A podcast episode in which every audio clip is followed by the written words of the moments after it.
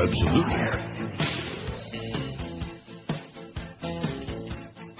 Good morning to Neil. Buenos dias. And como está? Mm, Better day today? better than what? What do you mean by that? I don't know. Yesterday when you came on, you were upset about something here. But how unusual. Manish Tana. Yeah, how unusual.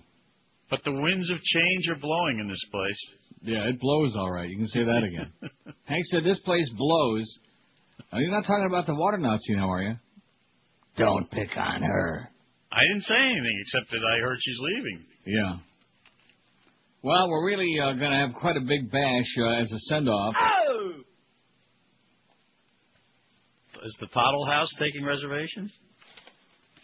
I think uh, that place uh, that Skipper Chuck used to advertise, What was that? Oh, I know the place you're talking about. uh, Tropical Acre, Yeah. where you, they bring a glass of fizzy water for you to put your teeth in on the. Uh, We had a couple of Christmas parties there. yeah, I heard that. Figures.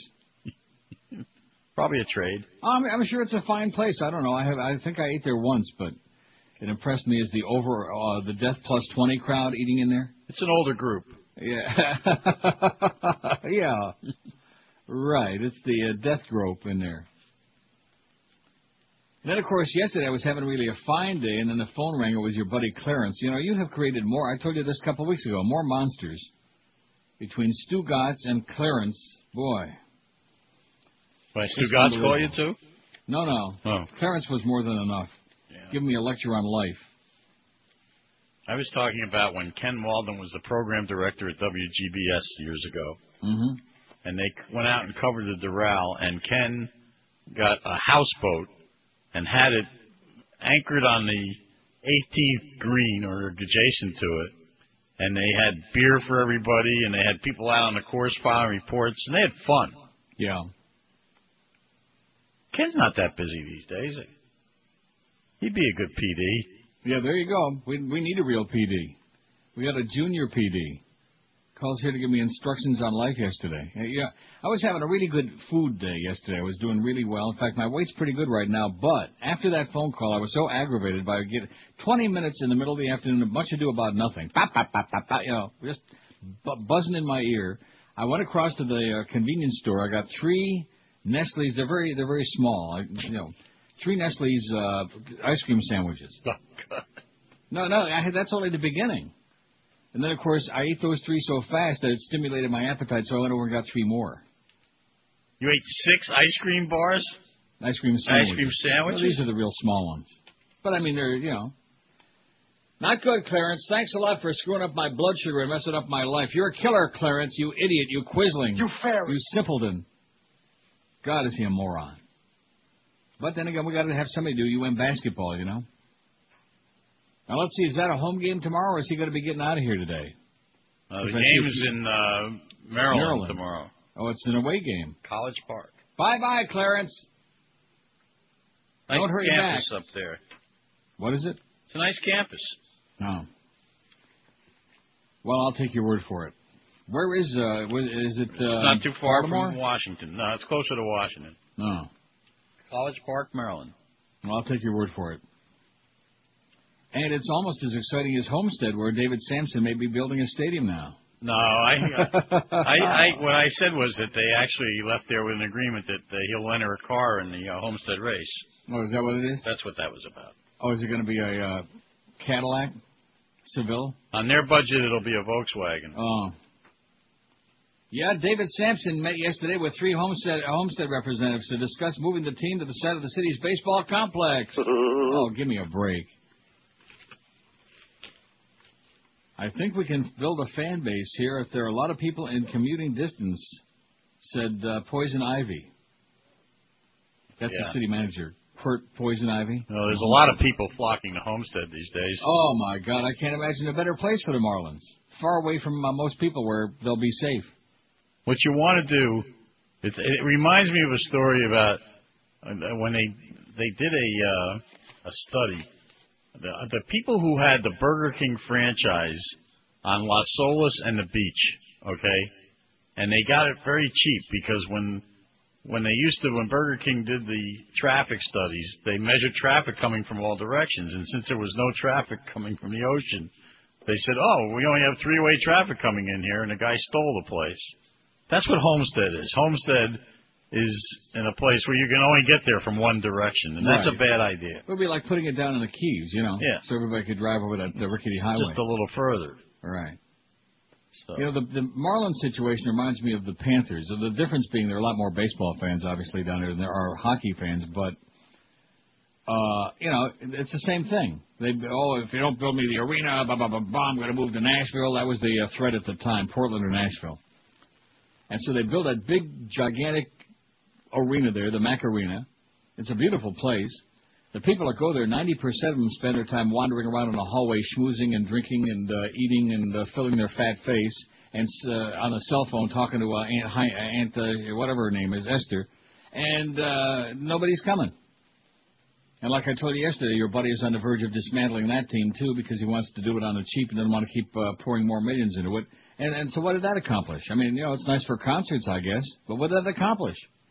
And the same thing, this business. Oh, if we just have the stadium, people will show up. No, they won't. They could build a beautiful stadium right where they uh, right next door to uh, the, the current stadium. You know, they built that And stadium. fielding a minor league team out there isn't going to get people to show up. They keep pissing people off more and more and more, chasing them away. Oh, gee, why don't you come and support our franchise? Because you're putting out crap. That's why. They built a stadium in Phoenix that's supposed to be one of these state-of-the-art places with a swimming pool out Mm-hmm.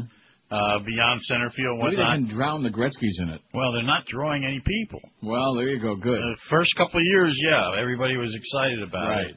Just like baseball was here. The first couple of years, Mm-hmm. they drew people, Sure. It's a novelty. It's something new and exciting. but it doesn't guarantee you long-term success. Well, especially when you keep having fire sales and uh, dismantling the team, people get disrespect. Now, this is the second time around for this routine. So Yeah. It's like uh, your president says, "Fool me once, uh, you know, can't get fooled again," or whatever the hell he said. What does he say? He just says, Uh, oh, "I didn't know don't about that. He says blah, blah, blah, like that. I didn't know about that." Yeah, about that deal with the Arabs. Well, we don't want to piss off the Arab street now. We don't want to get those people angry on the Arab street. That's the new deal. Well, by the way, I got a story today about the fact that um, the Dubai Ports Company uh, enforces the Israeli boycott. They will not ship any product that was made in Israel. So not only don't they, does not the government uh, of the UAE recognize Israel, but the ports firm enforces the um, Arab boycott against Israel. So any product that was made in Israel will just, uh, who knows where they put it. I have an idea. Maybe under their schmatas, I don't know. Rectum. They're hiding it somewhere. Well, I won't be going there for any horse racing event. Uh, You know, it's funny you should mention that because I just had the racing, uh, just astonishing. I just had it on there a couple of minutes ago watching some of last night's uh, activity. And on the bottom, the crawl was uh, the Dubai, uh, you know, they got the big races there because all those schmata heads that got the big bucks own all March the big races. 24th. Oh, yeah. So they're going to have that on the uh, racing. I'll be sure to miss that. Doobie, doobie, doobie. Bye. What they did over there was they duplicated Churchill. They have so much money, it doesn't matter. Mm-hmm. Oh, yeah. They duplicated Churchill Downs.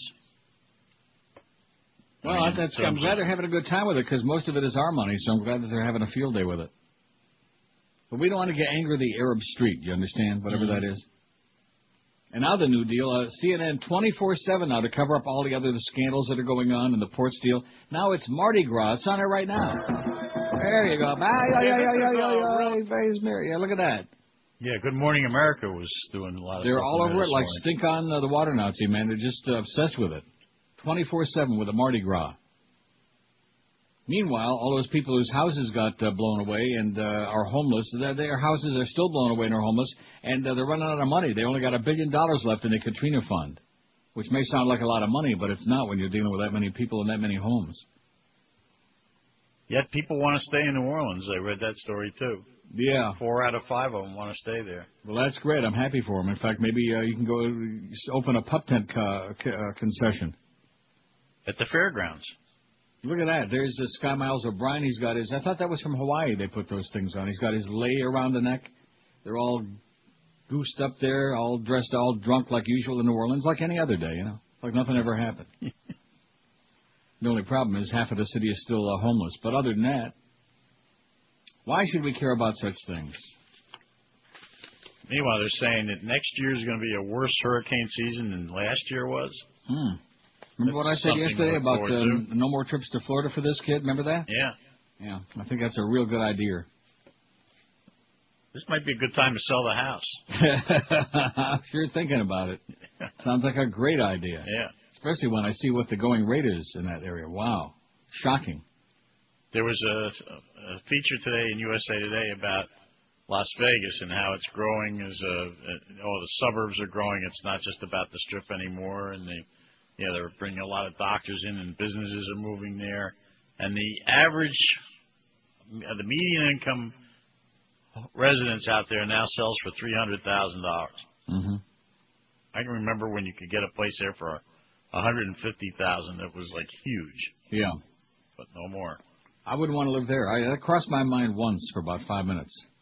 And I drove out there with my rental car, drove out there in the, you know, hinterlands up toward the mountains and looked at the beautiful homes and all the, you know, it looks nice, but it's the weather, the climate, first of all, is just absolutely intolerable. Unless you like it 115 degrees in the shade. And secondly, I mean, just uh, the, the, other than the gambling and the uh, shows, if you're into the shows and eating all those buffets, which would put both of us in a box very soon, what, what's the uh, big attraction there? It's just another city. Yeah, Once you get away from the strip, right. just another town. It's like um, Sweetwater. Well, it's Only they speak English. it's a little nicer than Sweetwater, but there are areas there. When's the Uh, last time you've been in Sweetwater? You better go check it out. It might be. Uh, in fact, I'd go over to Hialeah. Maybe Raul no, will buy I, won't lunch. be doing that. Maybe Raul Martinez will buy a nice lunch in Hialeah. Probably be your last lunch, but in fact, you remember Louis in the Bronx? I think they just opened one in Hialeah on 49th Street. Raul, when he goes into the uh, tea room there, will probably be reaching for the uh, piece behind the uh, the box behind the toilet. I wouldn't be surprised if they still got those kind of toilets in Hialeah. with the uh, with the, The hand, box, the box in the uh, yeah. yeah, where you pull the chain to flush the Right. toilet. I know they got some interesting toilets in Westland where they do the limbo rock up there. I heard a lot of stories about that. Some of our no speaking English crowd, they like drilling glory holes. They bring along their own power drills when they go to shopping at J.C. Penney's. But that's another story. So you ready for tomorrow? Well, I, I don't know what the big deal is with tomorrow. So it's the 30th anniversary show, and uh, nothing going to happen. It's just going to be another show, as far as I know. I sure hope we don't have a bunch of contrived uh, phone calls. And I sure hope I don't get no call from your buddy Clarence again. Jesus God, that is. You're going to have to live that down the rest of your life. Clarence? Yes, you invented him. Yeah. He sure did a good job screwing over his buddy Duff, I'll tell you that. He sure uh, turned on him like a cornered rat. Nice going, Clarence, although there is hope because Joe came in this morning to announce to me about somebody leaving. I don't want to mention any names. Duff? Who resigned. Guess- and he tells me that she resigned in honor of my 30th anniversary. I don't believe that, but that would, that would be nice to think that. In honor of the 30th anniversary? That I accomplished that. Guess what, Phyllis? I'm still around. You're gone. You're out. You're out, sweetheart. And I suggested to Joe that, you know, she's got all those OJ, all that memorabilia in her office. We could auction it off on eBay. Make some, you know, another ca- cash stream for the company. Maybe then the company could afford to pay Josh Cordes what uh, he's trying to get, a few bucks. Boy, are they cheap. They are so cheap, man. It's just scary. Kind of like Next- when uh, when Michael sat down with the the consigliere. You're out. Yeah, you're out, Tom. You're out, Tom. hmm Maybe I could help. You're out, Tom. And that was when they were making the move to Vegas. See how it all fits together? This Yeah. is the pieces of life, the pieces of the puzzle of life. They all fit together, even though they seem all disassociated. Now, did you see the movie Crash yet? No. Got to see that. Really good movie. Crash? Okay. Yeah, excellent. Not good, but excellent. Grieper and Cope are agreeing. In fact, I saw it last night on. It was on my cable last night. Maybe I'll just go tonight. Stumbled on the last hour if it was on again, and uh, I watched the whole last hour. Oh, it's on cable? good. Well, Grieber's got a copy he can lend you. Okay. Yeah, there you go. Oh, I got mine. Yeah, but the question is, does Hank have a DVD player at home? Yeah, I do. Well, thank God for that. Because how else could you enjoy that beautiful Samsung TV? You know, I got to admit this. Last night I'm channel surfing, and I went to the high definition uh, area. You know, the the channels, and it was a college basketball game. I guess it was Oklahoma and Oklahoma State. Yep. I, I have no interest in either of those teams. I could care less. I died Oklahoma State with the point. But but the picture on HD with the quality is so sensational. yeah, That you have to watch at least a couple of minutes just to sit there and. it's so and good it made me want to gamble on the game. oh. In fact, probably you, the picture is so clear that when you have a bet on it, you feel you can reach right in there and block a couple of shots if they're going the wrong way. Yeah. oh man, it's incredible. There, there's, and the good news is that pretty soon everything's going to be HD. That's that's going to be. I don't know why it isn't already. They got the technology. Just Yep. just get with it. Get It with is. it already. It's terrific watching sports on it. Football's great to watch on. it. Yes, absolutely. And hockey too. I know you're not a fan, but boy, it's uh, something else. Yeah. Except the Olympics. That, that was on an HD. It was crap. I didn't watch that. Watched one game. Did you? Did you actually watch the game? Yeah. Who was that? It was. uh Not the U.S. Yeah, I watched uh, Finland and who were they playing that? Russia. Uh, well, no, I, that was the. Yeah, Finland and Russia. I watched Yeah. Finland and Russia. And That's all. It was, but it's a great picture. it is. It's a beautiful thing. Well, listen. Have a great day. We got to get uh, working toward that big day tomorrow, March one. I don't know what that means. Bye bye, water Nazi. Oh, that was that was some of the best news I heard in a long, long time. Nice going, Joe. You go, Joe. Don't take any wooden nickels. I feel sorry for him because he works for. uh, We could be having a great radio station if he weren't for was wasn't working for such a bunch of mugwumps. They're the chigger in the woodpile as the Beasleys. Make no well, you know that. They're very sad. I'm just trying to get through the last couple of years here. It's enough to make me want to watch Deliverance. Without- without and see that kid picking a banjo, you know, with that one eye in the middle of his forehead. Yeah. That's the Beasleys. Have a great day. I'll see you manana. See ya. Don't lose that money back. There we go. Pick it. Come on, it'll heal up one of these days. Just keep picking it. Previous programs are those of the host, guests, and callers and do not reflect those of the Beasley Broadcast Group, its staff, advertisers, or agencies. Tonight on the Islamic Cartoon Network, it's Iraqi and Bullwinkle. Hey, Iraqi! Watch me pull a rabbit out of my turban! Oh, Bullwinkle, that trick never works. Slip it up my sleeve. Presto! That was no rabbit, Bullwinkle. That was an insurgent. Oh, guess I better get a new turban. dum dum dum dum dum dum dum dum the why why why the die the die die cartoon cartoon cartoon dork the dork the dork toon toon toon cartoon dope the dope the dope toon toon toon cartoon dope the dope the dope dum the dum the dum the dum the dum the dum the why why why the die the die cartoon you made the Muslims upset and now they're killing each other and blaming it on the West. Why, why, why did I, did I,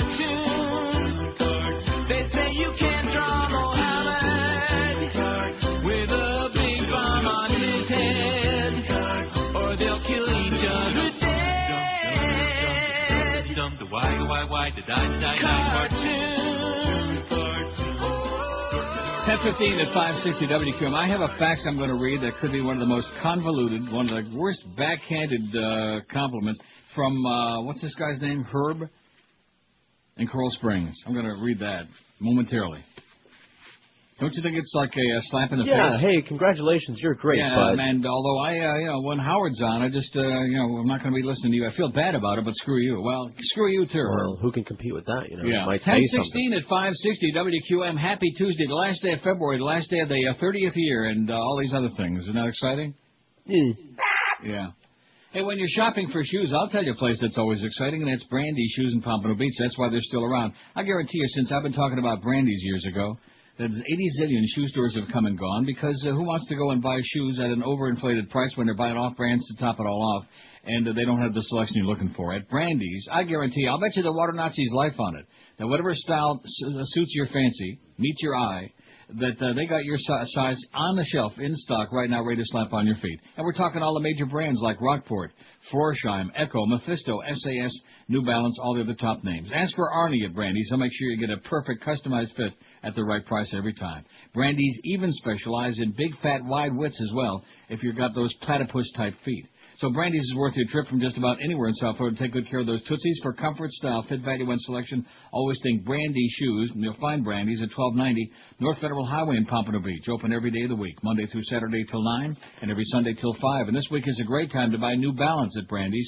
All great men's and women's New Balance styles, 10 to 20 bucks off the regular price. So be sure to get into Brandy's this week or do your shoe shopping on their website at brandysshoes.com. This is Neil Rogers. This is 560 QAM. Rogers God. Oh! Born with the on. You're born with the Bluetooth on.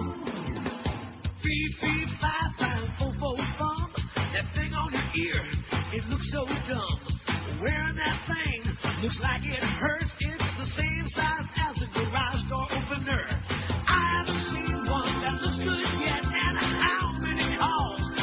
Can one get? Born with the Bluetooth, Bluetooth on. You're born with the Bluetooth on. How pretentious. Born with the Bluetooth, Bluetooth on. You're born with the Bluetooth on.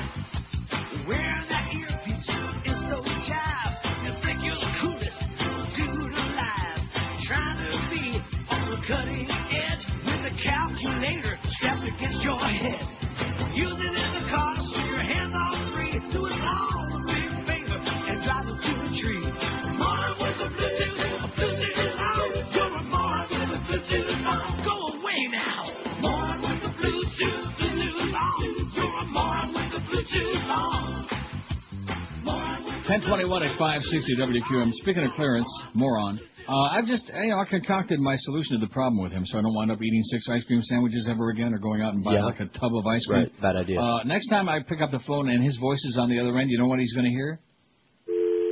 That's it. Excellent guess. That's what he's going to hear. I will hang. I will put the uh, cra- the thing in the cradle. The hand that rocks the cradle. Okay. So here's this fax from Herb in Coral uh, Springs, which I'm sure he's not listening now because I'm sure that Howard is still uh, pop, pop, pop, on Sirius, you know. Anything else, Robin? Anything else, Robin? Any more boobs, Robin? You know, I don't want to pick on Howard, but I'm just, I'm so sick and tired of the groupies, you know, including my own groupies. I'm just not, uh, the radio groupies nauseate me, always have. It's a long fax. He says, congratulations on 30 years. About 30, man. In fact, the, the faxes and the, the tributes are just pouring in from. oh, oh, man, what a place. He says, I've been with you since 1987 when you were with WINZ. I remember the station's jingles and the CBS News at the top of the hour. I don't remember any WINZ jingles when you come right down to it. Do we have jingles on INZ? I don't remember any. I don't know. We had them on IOD, Right? right?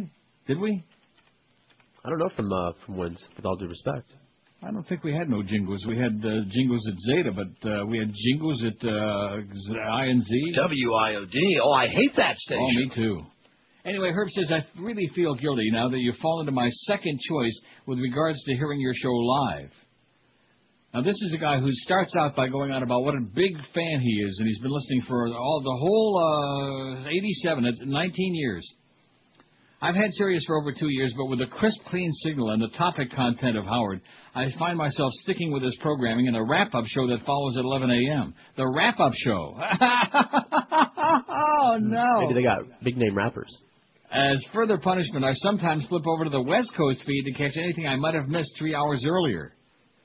I know I'm not alone because my brother, who's a cop in Delray, also falls into the same trap. I find myself downloading your show and listening to it on delay. Again, I want to let you know I feel real guilt on my part knowing that your listenership has to be taking a hit because of the Howard Sirius situation.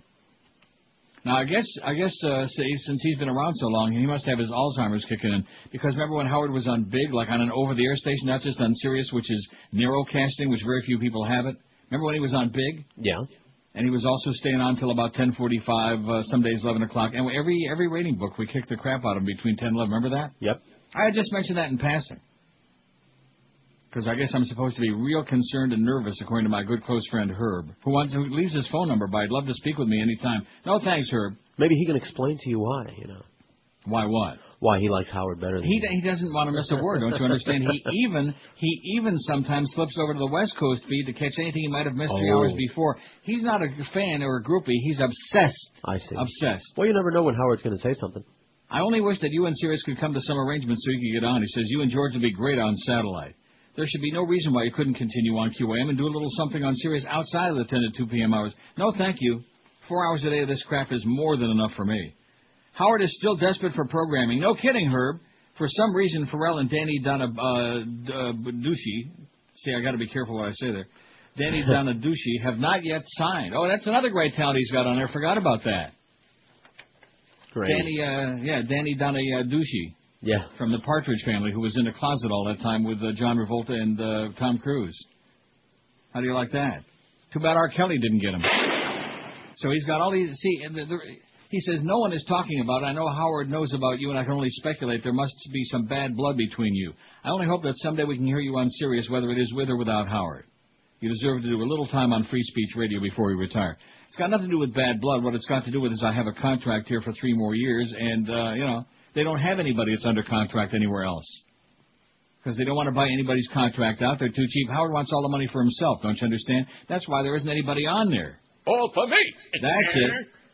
So the only people they put on are people like Bubba the Love Sponge who can't get back on terrestrial radio, and Pharrell, and people that gotten fired everywhere else they ever been, including Danny uh. Regardless, Herb says, I'll continue to listen to you via downloads unless Howard is in rerun. Oh, in other words, when Howard's in rerun, then we get to hear Herb gets there hear us live. Oh, I can't wait for Howard to be in rerun. There's nothing like live programming. You pioneered that concept by letting George do his thing. Thanks again for my years of great radio, Herb in Coral Springs. Then he's got his phone number. Would love to speak with you anytime. Herb, No. no chance. Eh, I don't know why I'm talking to him like he would be listening now. There's no, there's no chance he's going to be Oh, listening to this now. you know, you're or just gonna his have to brother, the that at cop in. Delray. No, there's no chance, Herb. None. So I'm very sorry that I've let you down after all these years. This is exactly what you see. There's no surprises in South Florida. You get exactly what you expect. Nothing. Right. no, you get something, but it's it's always sour. You know. Remember the? Uh, because I don't know about you, but I like No. a hot and sour soup or sweet and sour soup. Yeah, I don't. Thai or Chinese. I like that a lot. I don't like But but here in South Florida, you only get the sour part. Right. No sweet, no hot, just the sour. Like this aspirin I'm sucking on. Sour. That, it's sour. That's right. Wow. So thanks a lot, Herb, and I'm uh, tearing your message into little pieces now, along with your phone number. Thank you so much. Here's the poll result. Uh, I guess we better do the break first because I got a cou- couple of other faxes. The faxes are just pouring in, man. This It's is emotional. Neil Rogers. I'm choked up about it. This is 560 QAM. Tonight on the Islamic Cartoon Network, it's Pakistan Pig. Abdul, uh, wh- wh- whatever you do, don't uh, uh, eat me, Abdul. I'm, I'm, f- feel, f- I mean, uh, disgusted. Dis- uh, disgusted. Uh, oh, I'm unclean. Won't take the train. You won't carpool. You see a Hummer. You start to drool. You won't walk for 20 feet. You'd rather take your SUV. You can't drive. You can't heat without crude. You're in deep. You need it for your plastics withdrawal symptoms make you sick. Whoa, you like to think there's lots more under the soil. Oh, yeah. Huh, that's what you think. That ain't the truth, though. Closer to the truth to say you're totally spoiled. You know, you're gonna have to face it. You're addicted to oil. Might as well face it. You're addicted to oil. Might as well face it, you're addicted to oil. Come on, Laura. Might as well face it, you're addicted to. Yeah, dance with them girls. Might as well face it, they're addicted to oil. Might as well. 10:33, 27 before the hour. Let's see, we got Bo again today between two and four in the spot where Mo used to be, but we ain't no Mo, and we got the revolving door. Mad Dog four to seven. Panther preview at seven. We just had the promo on that, so you should know that by now. Panthers at the Lightning at 7:30. Could be a pretty. Well, I don't know what it's going to be. We'll see. And then Eddie K after the hockey game. Poll from yesterday. What is the oddest name in sports today? They hated this poll like poison. We had 1,540 votes. Dick Trickle 412. I hate this poll 240. I hate sports 143. Coco Crisp 129. Picabo Street 92. Dick Pound 83. Dick Buttkiss 44. Dick Pole 42. Dakota Fag 35. You fairy. Plaxico Burress 25. Shaq had 25. Kevin Pittsnoggle 23. Ad- well, I need uh, Josh's help on this. Adewale. Come on, you can do it. Adewale Ogunleye. There you go. 21. Right. Crapon, Crap, uh, Craphonso Thorpe, 18. D'Brickashaw Ferguson, 17. Ron Tugnut, 17. Yang Yang, 17. Mike Krzyzewski, 15. Bimbo Coles, 15. Apollo Oh No, 14. J.J. Putz and Yasser Arafat Sati had 10 apiece. George Shorthose had 9. Bob Greasy, 9. X- X-Ray Hip had 8. Mickey Klutz, 7. Miro Shatan, 7. Randall Gay had 6. Gay. Gay. Danian Tomlinson, 6. Cheryl Pounder, 6. And her sister, that little pint-sized quarter pounder. Tabucky Jones, 5. Lake Speed, 5. David Seaman, 3. Lance Pitlick, 3. Radek Bonk, 3. Johannes Hairbear had only 2. They, I just, I don't understand that. Don't you think that's kind of an unusual name, Hairbear? Uh, yeah. They yeah, don't. Uh, they don't get it. D.A. Points two. Onterrio Smith two. Pappy Sow two. Tobias Angerer two. Rocco Mediate one. Steve Bowling one. Jay Baller one. Jeff Ball one. Sean Crooks one. Joey Cheek one. And none for Stefan Yell, Karl Dykhuis. That's because they're hockey players, and even though they names are on the list, they have no idea how they're pronounced. So they Takeo Spikes, Joey Godspeed, and Jeff Payne had the big Oh! nothing. So that was yesterday. Today we got uh, we don't have much. Well, I'm saving the uh, one about me for tomorrow. People in South Florida are, I think it's a very important poll. It's uh, extraordinary. 403 votes. Rude and hostile, 221. Uh-huh. We did this one quite a while ago, about three years. Right. And the rude and hostile won handily then, Yeah. and now they're probably ruder and more hostile than ever. That's what I voted. Dumb as dirt, 80. That was my vote. Just like that. Like Herb in Coral Springs. I, I you know, I still, I read it, and I've read it mm-hmm. twice now, once off the air and then on the air, and I still can't get over the chutzpah that somebody would have to send me like, oh, gee, how are you going to continue? I mean, how, are, I, like I said before, he's been on the air for a long, long time and going on till 10.30, 10.45, 11 o'clock, the post-game show, and on and on and on, and uh, somehow we still survive here. I don't know. Mostly okay, 85. The people in South Florida, they're like, not, or 65, I'm sorry. Okay. Yeah, okay, not great. Come see, come sa. I hate this pool 29, of course. Friendly, 6, and geeks, 2. Now, George was explaining before the show, since I'm an old fart, uh, that the word geek has um, It's more morphed into a, yeah. got a different meaning now. Right. As in computer geeks. Like nerds. It, uh, it means what Yeah. nerds used to mean. Well, as opposed to geek like uh, like Robert Grieper, for example. Like That- carnival if I was geek. to think of a geek or a Gilbert- pickers. Bite- yeah, Gilbert, the guy with the eyes, like that. The guy with the eyes, the guy with the fanny bag. There's a real geek. Yeah. But of course, luckily, there are so few of those in South Florida. Uh, McLeod Star did. Now, didn't you just have an appearance somewhere? Bass Pro, yeah, last Saturday. And how'd that come out? Fine, all the geeks were there. They were all there? Sure, the guy. guy Well, with the eye showed up? The guy with the eye showed up, but uh, Gilbert did not, though. All right. well, that's because uh, it's your appearance. He knows you hate him like poison. That's right. I have a Gilbert stick, just with with his name on it. Anyway, yesterday we had this just before the end of the show. They're dying in threes. Isn't that the way they always say? Is it in threes or in? Yeah, they, they say threes, Yeah, throughout Three's, Three's Company. whoever they are. Darren McGavin died, and uh, Don Knotts over the weekend, and now we got uh, Dennis Weaver, the slow-witted deputy Chester Goode in the TV classic Western Gunsmoke, and the New Mexico deputy solving New York crime in McCloud, has died at 81. Weaver died of complications from cancer Friday at his home in Ridgway in southwestern Colorado. He was a struggling actor in Hollywood in 55, earning 60 bucks a week delivering flowers when he was offered 300 a week for a role in new CBS TV series Gunsmoke. By the end of nine years with Gunsmoke, he was earning nine grand a week, nine thousand a week. When Weaver first auditioned for the series, he found the character of Chester inane.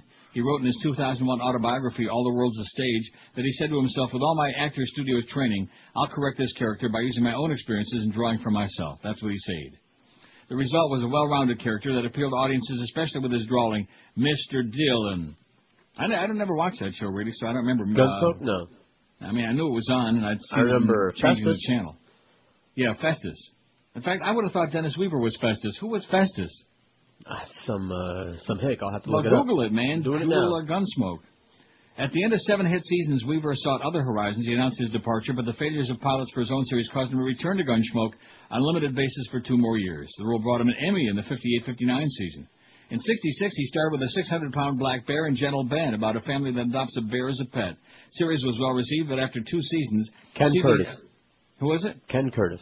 I don't know who that is. CBS decided it needed more adult entertainment and canceled Gentle Ben. Festus Hagen. No.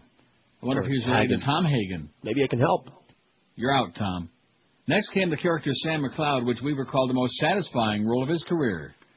The McCloud series, a 70 to 77 uh, thing, juxtaposed the no-nonsense lawman from Taos, New Mexico, onto the crime-ridden streets of New York.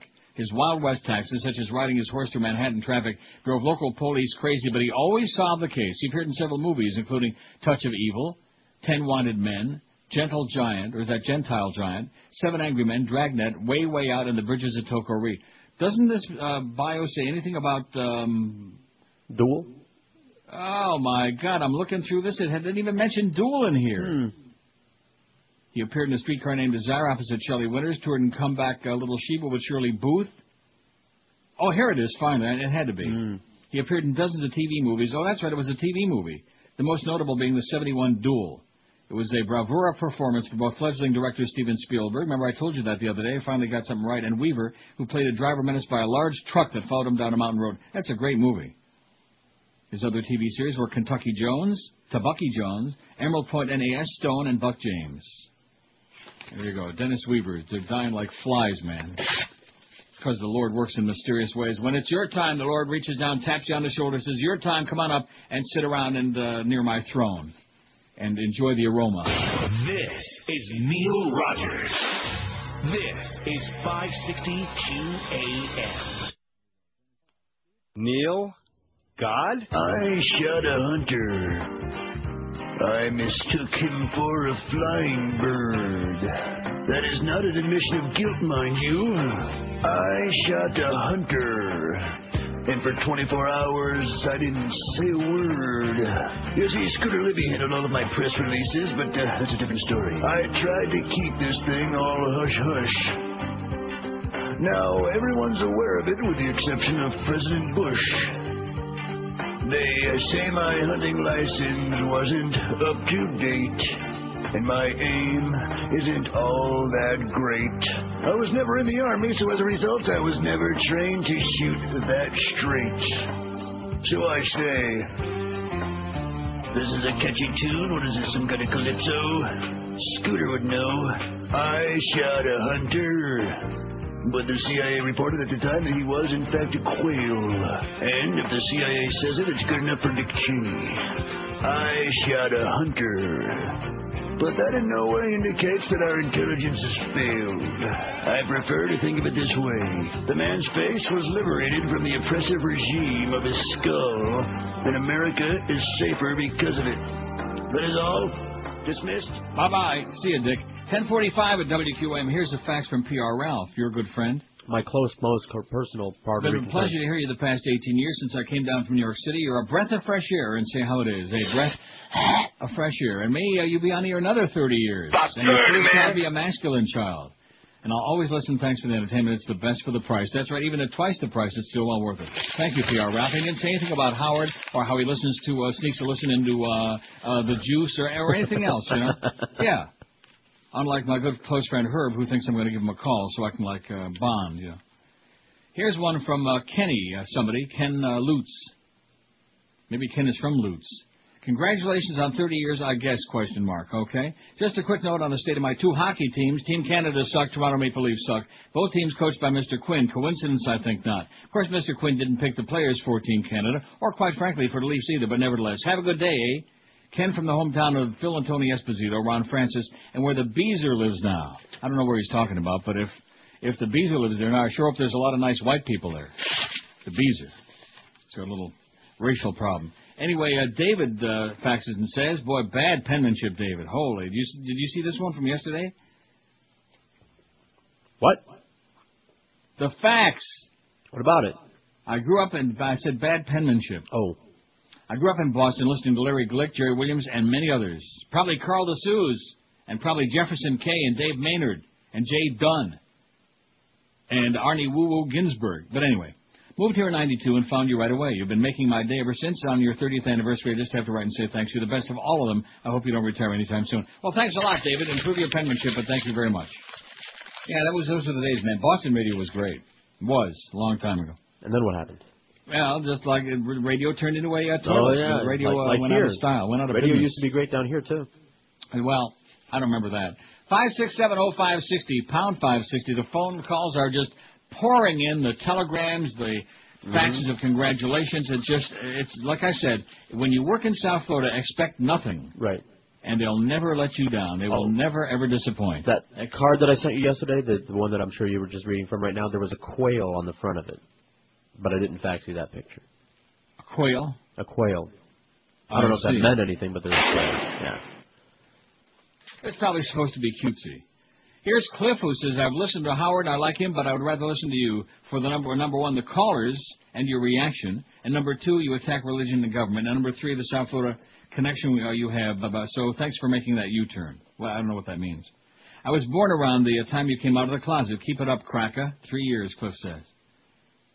Uh, do you understand any of this? It's like incoherent. Three years what? Well, You've been Cliff's- listening three years? Cliff's a Jamaican, isn't he? Oh, Cliff is a Jamaican. Oh, it sure ain't Cliff the Pool Man. I know that. Oh, I thought it was. You thought this is Cliff the Pool Man? Get out of here. only know You one Cliff. Oh, this ain't Cliff. Okay, thanks, Cliff. What and he said uh, he rather listen. I, look, I'm not one of those people that worries about what other people are listening to. If you like Howard, if you like uh, uh, uh, Sandy Payton, whatever you like, listen to old Bill Smith tapes. I don't care what. Have a good time. I don't worry about such nonsense. I never have. That's why I've never been paranoid about uh, talking about other radio stations or other people on here. Who cares? Who gives a crap? As long as I get paid twice a month, close to on time, that's all I care about. And then that's the freaking truth. By the way, a week from Friday is payday, Clarence. And Clarence, see you next time. WQAM, hello. Hello, Neil. Yes, sir. How are you, sir? Good. Just wanted to call and let you know I've been listening to you on many different stations over the course of many years, and I appreciate all the laughs and the thought-provoking conversations. Mm-hmm. and just one shameless request, if you would, is that Okay. Mickey and Eisner skit. It just it just makes me wet my pants. It really does. Well, get June Allyson on the line. I'll get I'll get it whipped up for you. All righty. Thanks, Pally. Thanks. See, he didn't say anything about he likes to listen to old tapes of uh, Craig Worthing or whatever. You know, to each his own. Or the old Davy Gravy Line tapes at your service from KAT. Those would be special. Or the old Shirley Spellerberg Irv Schindler show. See, I'd rather watch uh, Irv Schindler on TV than Schindler's List. I, I know I'm not going to watch it. Oh well. I don't remember how much I paid for it, but I have. Anybody want a copy of Schindler's yeah, List? I got it in the I other do. room. It's a keeper, actually. Oh, you want it? Sure. I'll watch it send again. to you one of these days. It's very I'm good. in the right mood. Five six seven oh five sixty pound five sixty on the Verizon and Cingular Wireless line. Sure I left some other adjectives out here for South Floridians. People in South Florida are. I've only got like uh, six choices on there. It's not not to, and one of them is I hate this poll. So I'm sure there are probably other ones. I'm probably just too cynical. That's all. I've been. I, well, I was there right. too long, and I tell people that I was there too long, and I grew to hate it like poison. I think people feel that way about a lot of places, like New Mm-hmm. Right. York or, or wherever. Or South Florida. Well, that's what I just said. Yeah, I know. Just uh, reiterate. Or uh, yeah, or Detroit or, or South, South Florida, Florida, again. yeah. Here it comes. WQAM, hello. From South Florida. Got, like, uh, QAM. Line one, it's actually working, and they couldn't uh, get it out. WQAM, hello. Good morning, Neil. Yes, sir. Congratulations, 30 years. I know tomorrow's going to be too hectic to get in, so I wanted to give you an early congratulations. About 30, man. Yeah, it's going to be really. My hectic. father, actually, check this out. My father used to listen to your dating show, and then I started listening to you on the Zeta Days, the beginning of the Zeta Days, which Right. you were. Uh, you had me at the captive audience back then. So, congratulations, Neil. Thanks a lot, and uh, take care, buddy. Thanks, Pally. All right. How you like that? No uh, complaints.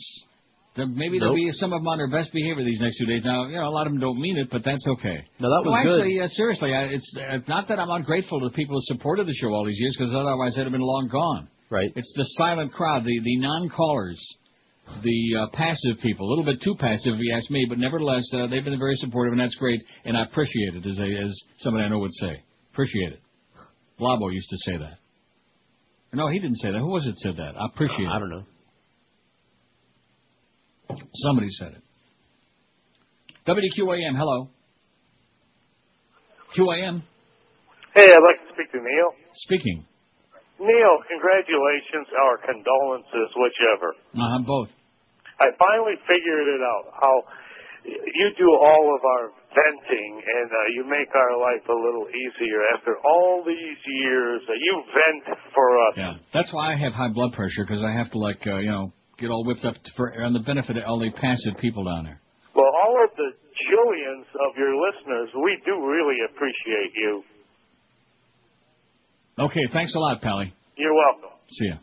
Put that tongue away, man. oh, oh. that was emotional. I, I shed a tear. I, not really. Now, I want to hear from somebody who was conceived as a result of that dating show you used to do. No. I don't think that's going to happen. Now, when, when would that have been? That would have been like around uh, 80-ish, I would say. Early 80s. Okay. Yeah, early 80s, maybe 82, 83. So yeah, that's possible. Right. Or somebody like 24, 20 25. right. They could have been conceived. You might be here now because they did that dating and That's mating right. show on WNWS. They would owe you their life. Oh my God, was that show ponderous? And then and then we made the mistake. I don't know if you even. I, I've told you about it. The picnics that we had, and believe me, they were no picnic. So people would actually come and uh, you know meet and greet and lay eyes on the other uh, grotesque. I mean, uh, beautiful people. And then you'll never get. And in fact, that was when Bobby Hyman, and then there were some other. uh, See, I really pissed a lot of people off with that thing, because there were these dating services where they, you know, would make money from it. It was a business, and I cut into their business because people didn't have to spend any money on this. It was just a free service on the show, and people could call in and give out their phone number, which uh, nowadays I don't think they would do. But uh, and no, nobody got killed that I know of. But so the regular commercial dating services got really PO'd. So what they would do is every time we'd have a dating picnic, yeah, is they would infiltrate with some of their own people. And I don't Oh. remember, huh? Brilliant, yeah. No, no. And, and guess who they schlepped to one a couple of times? They would bring him out. Gilbert. No, uh, close. My, my, my. Oh my. Blind Mike. They would schlep him out there. Just, just, just use him as kind of like a weapon. Like if you don't stop doing a dating show, we're gonna like bring him uh, to your house. We're like, uh, oh, you know, You could have had a lot of fun uh, hooking him up with all kinds of things. Yeah. Uh, Bossy the uh, Borden That's cow right. Hey, here's cute. a beautiful woman we're sitting next to right now, and- Right. and it's Gilbert. Mm-hmm. Well, I think it would have been a good match. But at any rate, uh, that, so the dating show picnic, uh, I think that was the beginning of the end of the whole thing. I dropped the idea. Was, I don't remember how long I did that. Probably too long. And then, of course, we had gay dating on there, too, and that was just, that was really disaster, well. yeah. hmm 5670560, pound 560 in the Verizon Cingular Wireless lines. Let's do a dating show. Oh. There we go. Next time one of your salespeople gets a brilliant idea about trying to whore the show, let's get one of the dating services to come in, and we'll have a dating Okay. show. That, Yeah. that would be good for you. For me and Josh, yeah. Yeah, get a little on the side there. Josh, I'm sure right. he's getting a little tired of that We'll get a- Russian uh, piece. That We'll get a uh, uh, a side dish. Right. I'm always open for new things. Yeah, I'll bet. That's what Duff said. WQAM, hello. Hello, Neil. Welcome. Yes, sir. I uh, just wanted to say thanks for all the entertainment. That's it. Okay, thanks, Pally. All right, buddy. See ya. Yeah, it was short and sweet. I mean, you know, just just make the effort. You don't have to have anything really creative. We can kill today and tomorrow with this crap. Thanks for the memories. Of course, Bob Hope is dead. I don't want to be singing that song. Oh, I will say this much. I don't want to like uh, pat myself on the back too much, but just spontaneously, I can be funnier in two minutes than Bob Hope ever was in his Oh, life. And Look at the money he made. You could make funnier faces and be Yeah. funnier. Not as funny as Rich Little, but nevertheless. Oh, jeez. You have to bring him up? oh, man. It's not talent that counts, it's timing. It's like going to the casino. It's just blind luck timing, sitting down at the right spot at the right machine at the right time, man. You got to be at the right machine. Playing the other day, a couple of machines down, and this- guy is uh, just plunging this guy, and he keeps getting spin after spin, 25 and 30 and 40 and 20, and he looks like he's ready to bust. Big, humongous fat guy. Made me look like uh, Minnie Mouse. I mean, just a huge guy, 400 pounds easy. How he didn't break that chair, I have no idea. He was a nice enough guy, though. And finally, boom, 3,000 on the line. And he turns to me and he said, this was great. He says, I could feel it coming. I knew it. And I, I didn't want to say anything because I didn't want to like pee on his parade. You know, I was happy for him, but uh, I would have rather had it myself. But uh, he, he knew it was coming. I wanted to say, oh yeah? How'd you know that? Let me know how that works. he could feel, oh look at they're killing a bunch of them birds there, them chickens, man. I think maybe we can get our, our big party uh, catered by Killer Flu Chicken tomorrow. This is Neil Rogers. This is 560 QAM. This is the Neil Rogers Show. This is your brain. Any questions? Eisner? Mr. Mouse? What the hell are you doing to me? What do you mean, sir? Why am I reading in the paper you're going to put a Disney theme park in Brooklyn? Well, sir, we're just scouting locations. Jesus, I'm scouting CEOs. You are killing me. But, but, but sir, look what we've done with New York oh. City, oh. Times Square, 42nd Street. Hang on. Remus! Remus! Turn off the vacuum cleaner, Remus! Get that bluebird out of here. Okay, boss.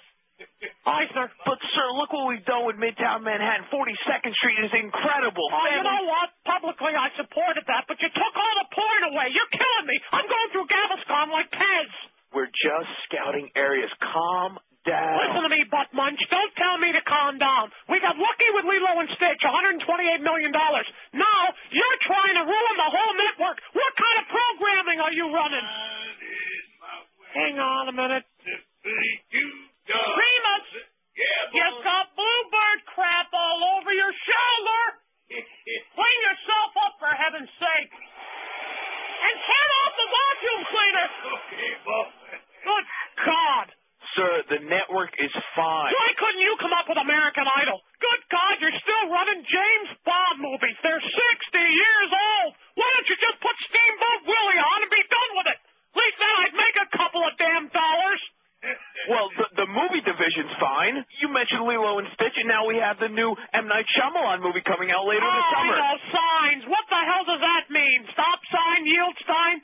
You gotta start swinging some of these titles past me. Please. Remus. Remus. Can't hear you, boss. I know you can't hear me, Remus. You're still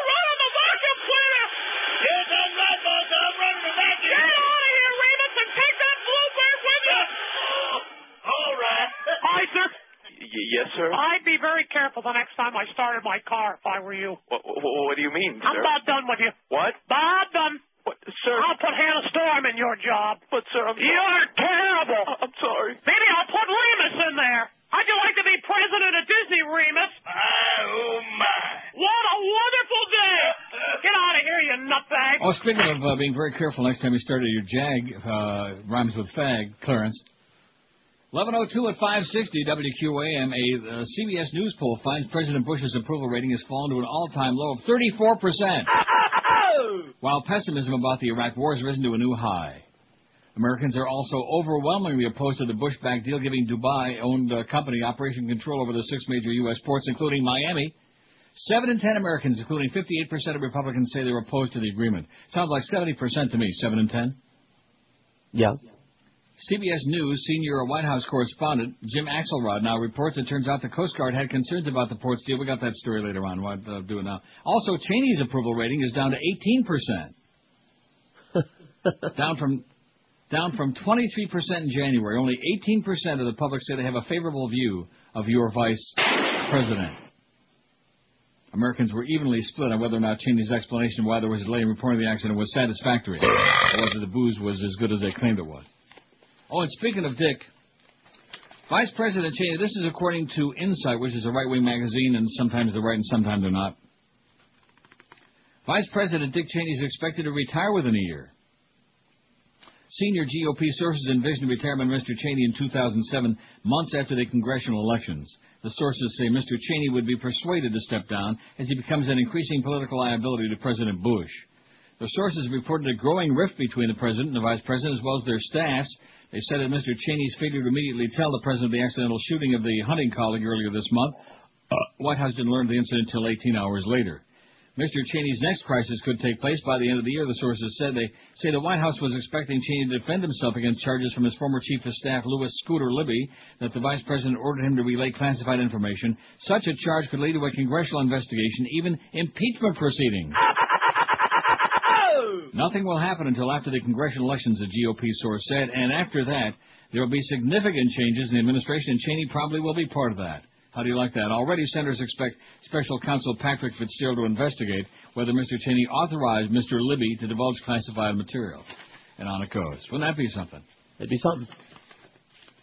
See, Not people much. were saying they didn't want Bush to get impeached because then Cheney do you would, uh, you know, be president. But then again, that would be nothing different than what it is now. But in this case, yeah, if, uh, if Cheney resigned, it would really be bad because then Bush would become president. Oh, that's cute. Not cute, but true. Yes. And very dangerous. Five five six seven oh five sixty. Oh, talk about crooks. There you go. There's Silvio Berlusconi from Italy, man, a real crook. The world's biggest, perhaps. And there's Bush sitting right next to him with that dumb, stupid look on his face, like when do we eat the raviolis? You know. Look at that. Berlusconi and Bush, the Beebe brothers. Doesn't B and B make canned mushrooms? I think. Oh boy, those are good. Uh, in fact, Ooh, the you're right. boiled in butter. Boiled in butter, yeah. Yeah, they got like butter in the can. You ever have butter in the can? Sure, just this Doug morning. told me something about that. People in South Florida are. We have 496 votes. I bet you if I refresh it, we got like 500. Not that it makes any difference. 497. Rude and hostile, 272. Dumb as dirt, 97. Mostly okay, 86. I hate this poll, 34. Friendly, 6. Well, haven't met them yet. And geeks, 2 out of 497. Just amazing. Well, and people would say, well, that's because it's your crowd, Neil. They're just doing it to suck up to you. Sure they are. Right, yeah. Even our friend Carolyn, remember the attorney Carolyn? One of our regular Uh-huh. Faxing yesterday saying she's moving to Pittsburgh. I got news for her, man. It's got to be pretty bad when you move to Pittsburgh. That should tell you all you need to know. Oh, Josh's favorite line nine is ringing. QAM, hello. Neil, God. Yes, sir. Hey, I sent uh, George an email last night. I don't know if he forwarded it on to you about. Uh, have you ever seen a documentary called 9/11 Loose Change? No. One of the best I have ever seen. This thing exposes all the BS. Yeah. It's a great documentary. Uh, I sent the link to George. He can uh, forward it on to you. Okay. And had a question for you. Um, the about 30 man that you're always playing. 30 man. That guy. What is that from? Oh, jeez. Was that a caller or was that No, from a that's movie from or that. I'll, something? I'll play the bit after the next break. We'll play the bit. It's Puff Daddy and Regis. You never heard that bit? It's going to be on the anniversary CD. I'll, for I'll play of in a minute. Just, don't get surly with this guy, George. I'm not, I'm just telling him. You know, the way you said it, surly. Like impatient. Ah. yeah, and see, no, see what a bastard this guy's turning into? It's not. all because of Clarence. It's all because For he's the starting to poll? stick around with Clarence lately. I'd stay away from him if I were you. Yeah, for the poll, Yeah. South uh, Floridians are the best. Okay, that's going to get a lot of votes. Thanks, Pally. Later. See ya. It's on the disc that's coming out. Just be patient. I was You'll just get it. saying because everybody You asks surly, about it. Hostile. And uh, there you go. There's a, a reason to buy it. Wow, I can understand why though, because you're there. Yeah, and it sucks. Lots of issues. It really does suck. The the best South Floridians are the Oh. best. That ought to be a real hoot. And of course, uh, you can vote for yourself. Like I am the best. I am the greatest. It'll make you feel pretty good, even if you're a bastard. Let's see. Here's a dentist who sends me a fax. He says, "Dear I want to congratulate you on your 30th About 30 man. anniversary. My name is Marvin. He's got his last name. I don't use people's last names on here. I've met you a few times. I remember my son Sean. Ooh, who unfortunately has been extremely ill the past few years. Uh, severe ulcerative colitis, leading to removal of his colon and many, many hospital stays and operations with the um, goal of attempting to make a new colon out of his small intestine. Jesus. He's an editor at the Marco Island Eagle, and he's got his email here. I've listened to you for 27 years. There are a few people who have admired and respected as much as you. You've entertained and informed for 30 years. My entire family has appreciated you and your talent for all these past years. Very, uh, stay well, very healthy, and again, congratulate, blah, blah, blah. Very truly yours, Marvin. He's got his last name. Well, give my best to Sean, Marvin. That's uh, grotesque news. Man. Just like that fax I had the other day about Fern Friedman just died. Uh, Not just, I mean, a couple of years ago. It was like hearing that Bill Calder's wife died several years ago. I mean, what is this all about, you know? That's what my mother always used to say. What's it all about, Alfie? What is it all about? I don't know. It's about getting paid and then dying, I guess. That's it. Getting paid and on time and then dying. Jonathan Plantation says, congratulations on 30 years in the business. Don't go into business, all you punks over there at Piper High and all you other at VUM. Well, they're not in the business. Just forget about this business. It blows. It sucks. It's a killer. Especially when you got a guy that's been listening since 87 that sends you a fax, goes out of his way to send you this long emotional fax and tells you he listens to Howard every day and the post-game show and the pre-game show and then the West Coast feed and the uh, Cockamoon feed and the Out of This World feed. Man.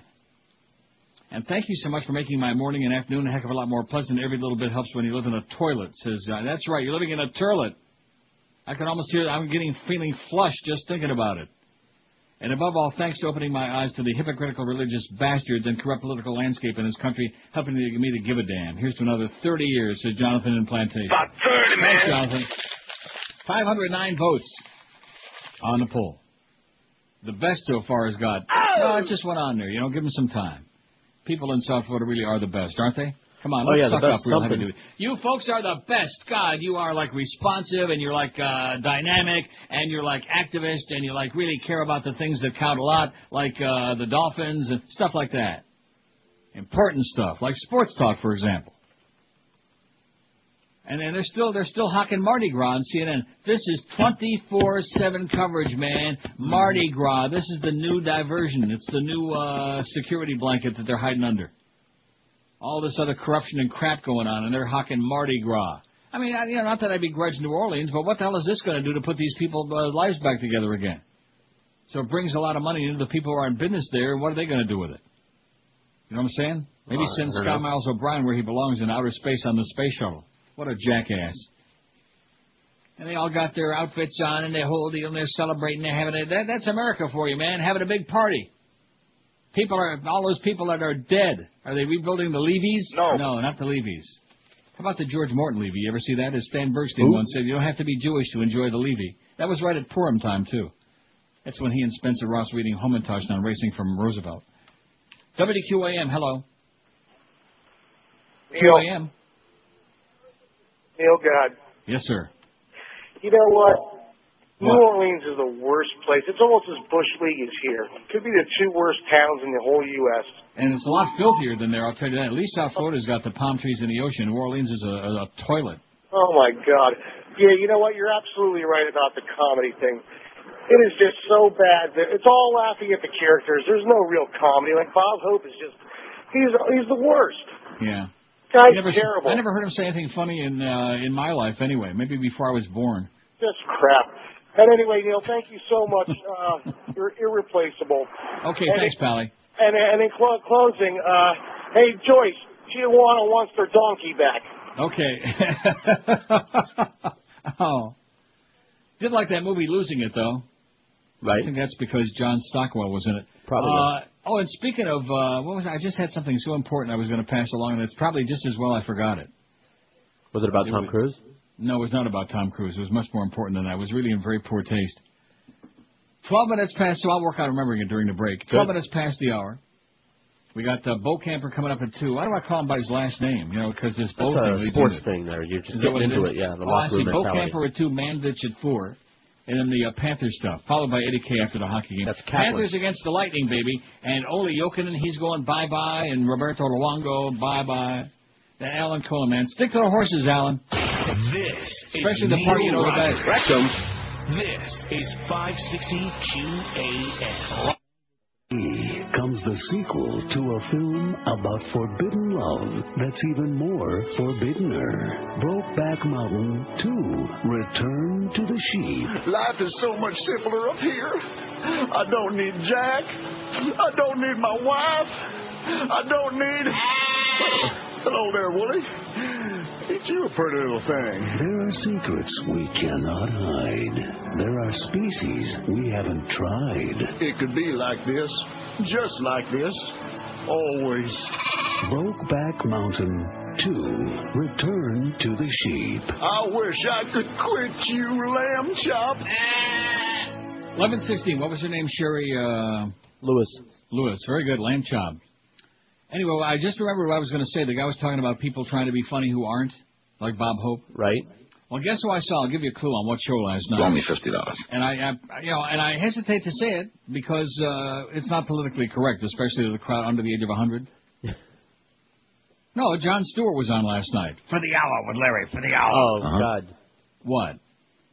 Nothing, Larry. No, I'm not talking about Larry. I'm talking about Jon Stewart. Yeah. He was not funny. I don't imagine that he would be on Larry. The show is very funny. The Daily. I mean, well, they showed some clips. Actually, they showed more clips from Letterman than they did from his show, which I thought was kind of bizarre. But um, he, it was just, and he tried so hard to be funny. And of course, Larry is about as funny as a giant Uh. tumor on your back. And uh, it just, it was just horrible. I, I sat there and I, I watched about 35 minutes, and I said to myself, "Why are you doing this?" Trust me, the uh, the Daily Show is funny. I, I know that. I is see the clips, but but uh, he uh, by himself is not. Yeah. I, I, And told you I, didn't used to like it. I, I had the same opinion of him a long time ago. He tries to force it. Right. But anyway, It's- like it's I said, I probably should have forgotten it. Maybe I forgot it for a good reason. Don't say that. Don't be knocking Jon Stewart in the Daily Show. All your listeners under the Listen, age of 100 watch that. That's He's the only person news. on TV saying it like it is. Yeah. And uh, don't forget Lou Dobbs. Oh well, recently. Who got religion all of a sudden? All of a sudden, big fat but, uh, face. yeah. Oh, he got he got struck by the uh, bolt of lightning or something, man. Lou Dobbs from the entire hour just ripping Bush an ass now, night after night on the Certainly Nazi Network, man. They must be foaming at the mouth. I bet you Dana Bash and Wolf Blitzkrieg are planning his assassination as we speak, Lou Dobbs. Wouldn't you think? Sure. Or at least pee in his coffee, although that guy in Ohio probably would enjoy that. Dana Bash my ass. and guess what they're still doing there on uh, CNN? I, I, I wonder if MSNBC is, is up to their earlobes in this uh, New Orleans crap. I mean, this is just outrageous. Yes, look at that. Louisiana's recovery, Mardi Gras. The state and the challenges ahead is Louisiana Senator Mary Landrieu. Bada beep, bada boop, bada bop. Don't she look nice? Huh? She's she's okay. She looks a little butch to me, to be honest with you. You ever notice that about her? No. She looks very butch. Coast Guard had concerns on port deal, citing broad gaps in U.S. intelligence. I think that's becoming an oxymoron, isn't it? Yeah. U.S. intelligence Has been. The Coast Guard cautioned the Bush administration weeks ago that it could not determine whether a United Arab Emirates-based company seeking a stake in some U.S. port operations might support terrorist operations. The disclosure came during a hearing Monday on Dubai-owned DP World's plans to take over significant operations at six leading U.S. ports. The Bush administration said the Coast Guard's concerns were raised during its review of the deal, which it approved January 17, and that all those questions were resolved. There are many intelligence gaps concerning the potential for DPW or P&O assets to support terrorist operations that precludes an overall threat assessment of the potential merger, the unclassified Coast Guard intelligence assessment said. The breadth of the intelligence gaps also infer potential unknown threats against a large number of potential vulnerabilities, the assessment said. The Coast Guard said the concerns reflected in the document ultimately were addressed. In a statement, the Coast Guard said other U.S. intelligence agencies were able to provide answers to the questions it raised. And and Yeah. the parent of that Dubai-based firm at the center of the political storm in the U.S. over purchase of American ports participates in the Arab boycott against Israel, the Jerusalem Post reports. The firm, Dubai Ports World, DPW, is seeking control over six major U.S. ports, including those we know that. It's entirely owned by the government of Dubai via a holding company called the PCZC, Ports Customs and Zone Free Zone Corporation, which consists of the Dubai Port Authority, the Dubai Customs Department, and the Jebel Air Ali Free Zone Area. I wonder if that's the related Jezebel by Frankie Laine on Columbia Records. Jezebel, remember that? No. What year? How about Mule Train? Remember Mule Train by Frankie Laine? No. What year? 1802. Yes, of course the boycott is still in place and is still enforced. Mohammed Rashid Adin, a staff member of the Dubai Customs Department's office for the boycott of Israel, told the Post in a telephone interview. If a product contained even some components that were made in Israel, you wanted to import it to Dubai, it would be a problem, he said. Adin noted that while the head office for the anti-Israel boycott sits in Damascus, he and his fellow staff members are paid employees of the Dubai Customs Department, which is a division of PCZC, the same Dubai government-owned entity that runs Dubai Ports World. Moreover, however, the Post found that the website for Dubai's Jebel Ali Free Zone area, which is also part of the PCZC, advises importers they'll need to comply with the terms of the boycott. U.S. law, by the way, I just mentioned this in passing, Father Paranoia. U.S. law bars firms from complying with such requests or cooperating with attempts by Arab governments to boycott Israel. Adin Okay. uh, says that uh, his office examines certificates of origin as a means of verifying whether a product originated in the Jewish state. So, in other words, anything that might have been shipped out of Israel, even like if a ball bearing was made there, even if like a, a tiny piece of matzah was in there, uh, they ain't going to ship it. They're going to Schmidt can it, no doubt. How do you like that? Hmm. Those Iranians, man, and those uh, Hamas bastards, they don't recognize our friend Israel. They're evildoers. They're part of the axis of evil. But now the uh, UAE people, which is up to their earlobes in bed in business with Neil Bush and Papa Bush and W. Bush and every damn other Bush, well, that's a different story. We don't want to piss off the Arab street. Must be a lot of people PO'd on the Arab street because grisly attacks and other sectarian violence unleashed by last week's bombing of that Shiite Muslim shrine have killed more than 1,300 Iraqis, making the past few. And don't forget your vice president, shoot 'em up, Dick, is the one that told us months and months and months Mhm. ago now that the insurgency was waning. The he stuck his uh, head out the window, or at least his finger anyway. I can't say which one. He stuck his finger out the window. He discovered it was waning. The past few days now are the deadliest of the war outside of major U.S. offensives, according to Baghdad's main morgue. The toll was more than three times higher than the figure previously reported by the U.S. military and the news media. More than 1,300. That's since Wednesday, by the way. Hundreds of unclaimed dead bodies lay at the morgue at midday uh, yesterday. Blood-caked men who had been shot, knifed, garroted, or apparently suffocated by plastic bags stuck over their heads. Many of the bodies were sprawled with their hands still bound, and many of them had wound up at the morgue after what their families said was their abduction by the Mahdi army, the Shiite militia of cleric Muqtada al-Sadr. All right. They're doing it, baby. Things are fantastic over there. Oh, we're fine. There's another one who died on us, Dan Stewart. For what? What is going on here, man?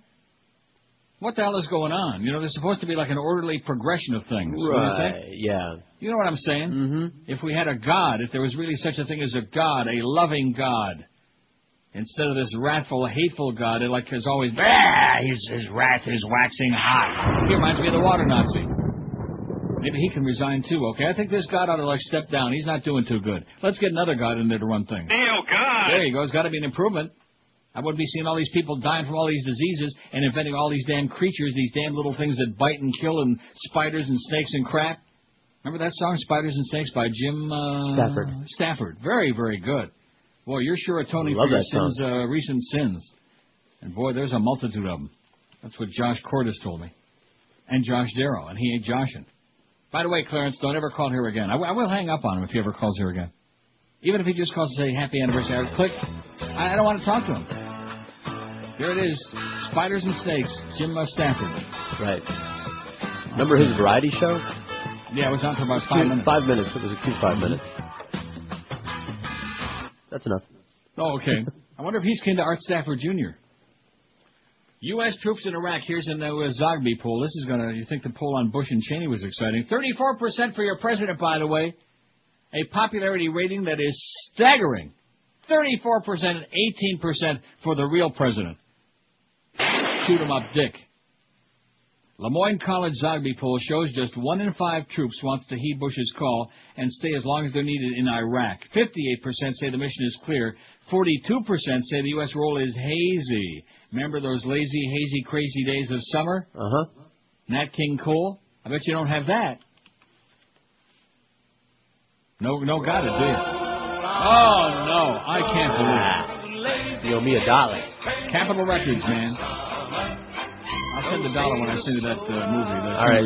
Schindler's, Schindler's List. I, I really wish you would uh, watch it.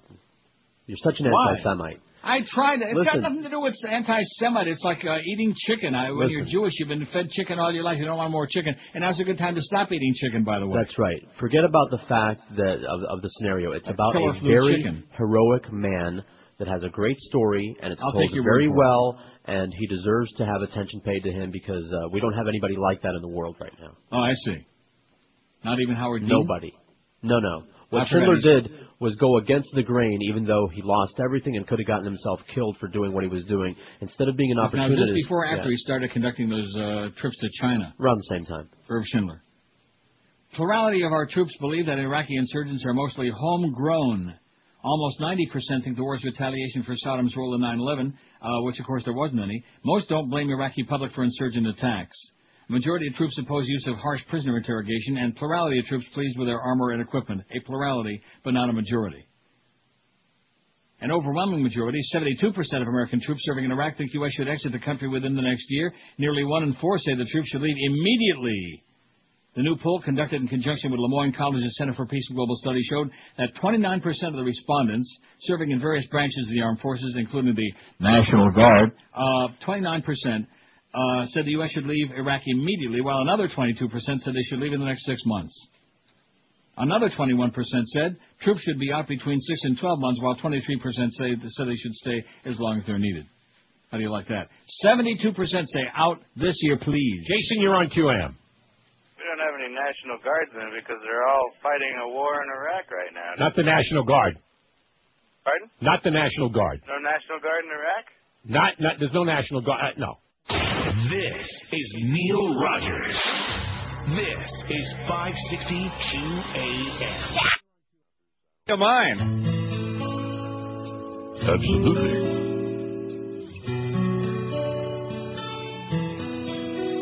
Dick was hunting for clam, drinking Genny cream ale with his pals in Corpus Christi.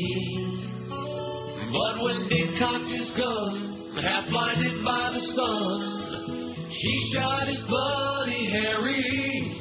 Now he's got a heartache because of his mistake. Says it was the worst day of his life.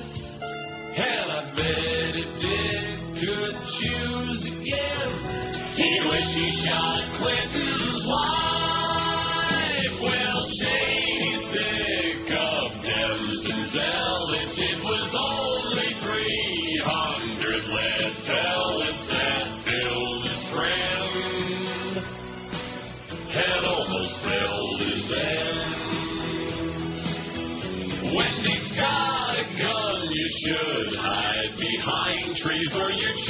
will look like imported Swiss cheese, and it's blood you'll be.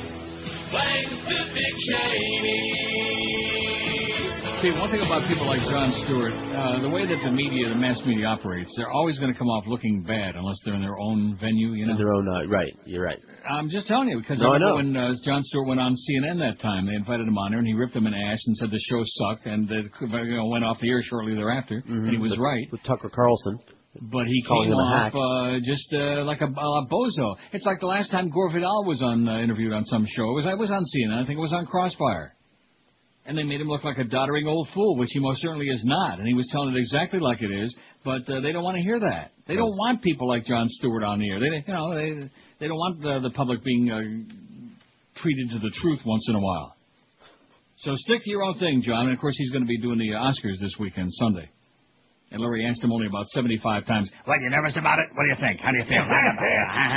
oh, Larry, please. Please, Larry. Go eat some Hamantash, and it's that time of the year. Dressed in all black, former stripper turned weight loss promoter Anna Nicole Smith fought her way through a throng of photographers and autograph seekers today. See, this is the important stuff. That's right. On her way to a Supreme Court showdown in her bid to inherit her late husband's fortune. Smith didn't say a word, didn't sign any autographs as she and a lawyer tried to slip into a side door of the court. They tried to come in the side way. They wouldn't let her come in the back way. With millions of dollars on the line, legal issues stemming from a nasty family feud over the fortune of Smith's late husband, J. Howard Marshall II, turns on whether the state or federal courts have jurisdiction in the matter. CBS News correspondent Wyatt Andrews says Smith lost her battle in court in Texas, while a federal court said she's owed, owed 88 million. Uh, but the question is, does the federal court have the right to order the money paid out from the estate when a state court has already said no? Smith, the spokeswoman for the diet product company. Oh, and speaking of that, I don't want to talk about her anymore. Uh, of course, her talking about dieting. Oh my God. Right. That that um, Jenny Craig thing. I, I, I, those people. No, seriously. I know what you're talking about. She has become. Kirstie Alley has become so. She she's not even human. I don't know what the hell she is. Well, of course she's, a Scientologist. a caricature of herself. Maybe she's one of the people that landed on those spaceships when the Scientologists came in. That could be. She's a pod person. Yeah. Oh my God! And of course, always and there's fettuccine when she's shoveling it down. If you call it fettuccine, and she's shoveling the fettuccine down her fat puss.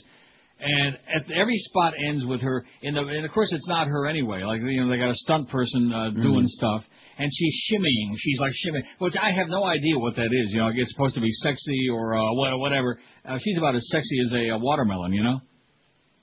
Good God, she is grotesque, nauseating. But nevertheless, it's their money, you know. Right. Call Jenny. She's shoveling the fettuccine. Pounds of it. Cookie dough. Yeah. Oh, that's uh, one of my favorites. All of whom I to talk. I ate six ice cream sandwiches yesterday. Ah, they were the small ones, though, but even if they wouldn't have been the small ones, if they would have just had the bigger ones, I could have probably had four or five of those. Thanks a lot, Clarence. See, this man is trying to kill me. He doesn't. He, he pretends he doesn't get it. He gets it, but he pretends he doesn't get it because he knows that if anybody will listen to me, uh, he'll be back uh, at the sports desk writing stories about and basketball as opposed to pretending to be a program director. A major market radio station needs a real program director. Even the Humper said that this morning, and the Humper was like his, uh, you know, mentor.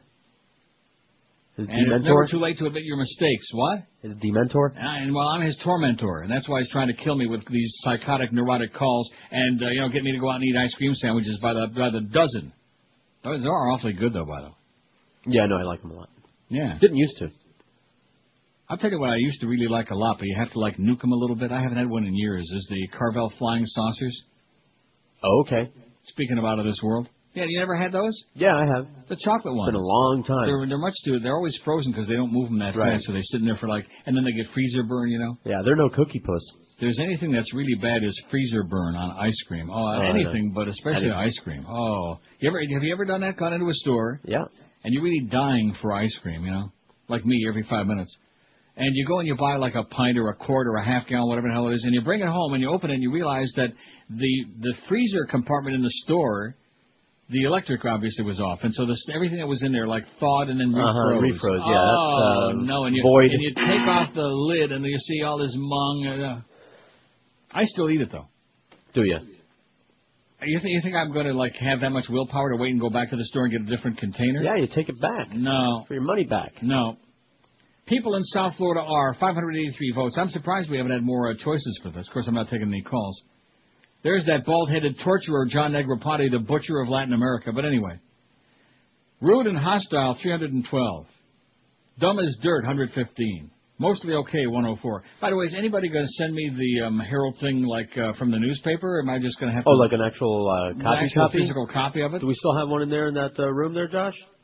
That's the one. We'll uh, stick it in an envelope okay, for you. stick it. They're dumb as dirt, 115, that's for sure. Mostly okay, 107. Cum si cum sa, neither fish nor fowl, although a little more foul. I hate this poll 41. Friendly 7. Yeah. Oh, the best two and geeks too. Two friendly geeks. They showed up at the George's appearance, matter of fact. Guy with the oh, eyes. No, there were more than The two. guy with a fanny bag. Well, who are the other geeks that showed up? Oh, The- none, by that name. guy just- Jack with the hands that. Uh, no, no, no, no. Just, uh, just generic geeks. You know, Oh. uh, not, uh, not famous ones. Oh. I'm sure sorry that I stopped doing those appearances, man. Yeah, I'll bet. Especially the one guy that always wore the T-shirt that had a puppet sticking out all the time. Oh, Right. he used to come to the hockey games. Wow. Well, I I guess he didn't have any mirrors in his house. I can't wait for the day when I can afford to stop. People are worried about my wardrobe, man. Take a look in the mirror yourself, some of you people, or you walk out, outside the house uh, in public like that. Good God. Five six seven oh five sixty. And Today ends 30 years. See, tomorrow I guess is the anniversary. But somebody pointed out, I guess it was Kevin Baxter. Thanks again for the nice article, Kevin. It was pretty damn good. It, it was it was fine. It was all positive. It was a nice suck up job, right? Right. Not a hatchet job you like you'd expect it, Harold. Thanks to the photographer leader, it took 400 pictures and they used one, but she was very nice. And she actually seemed to know who I was, which you know I don't know if that was good or bad. That's but- a first. no, that was very good. 20 till noon, we got Kim Bokamper to talk about the important stuff. We got, uh, and then we got, oh man, Thursday. You think it's exciting that we got the uh, Panthers starting up again tonight? We got Marlins Exhibitionist Baseball Thursday in honor of that new stadium that they're going to be building down there in Homestead. You'd go on down there, wouldn't you? And of course, Josh. Well, Josh probably. See, you got out of that thing just in time. That's what everyone keeps telling me. Because first of all, they're going to have like a little league team. That's number one. And number two, who the hell wants to schlep to Homestead? I used to oh, live they got there. a lot of good drugs down there, George. Yeah, I know. This is live there. Neil Rogers. This I know a is guy who can hook you up. 560 Do you? QAM. Talk radio I've ever heard in my life was on WIOD. Who sounds like a moron? It's time. Every time he speaks, It's the way God wants it to be. Wants to take a city and cover it in sweet. Ray Nagin can. Ray Nagin can? Ray Nagin can. Ray Nagin can cause he wants to make New Orleans taste good. And I don't care what people are saying. Sounds like Jesse Jackson. We as black people, His comments are bizarre. surely God is mad. He compares the locals to a Willy Wonka bar. Chocolate. Reagan can. Yes, Ray Nagin can. Ray Nagin can because he wants to make New Orleans taste good. It's time for us to come together. It's time for us to rebuild a New Orleans, the one that should be uptown or wherever they are. This city will be chocolate, a chocolate New Orleans. He never takes the blame for anything he says. Chocolate at the end of the day. Put that chocolate in some coffee and you'll off Juan Valdez. Ray Nagin can. Ray Nagin. You know I can. Ray, Meg, and Ken, cause he wants to make New Orleans taste good. You can't have New Orleans no other way. It wouldn't be New Orleans. Hey, that guy in Ohio we read the story about yesterday, he has a yearning to wash the chocolate down with something That's really right. tasty. and the reason I play that is not because all this uh, hoopla about New Orleans again and Katrina, and they're just, they're, they're just drowning us, if you pardon that expression, in the sea of uh, New Orleans again, but because of the chocolate part. Yeah.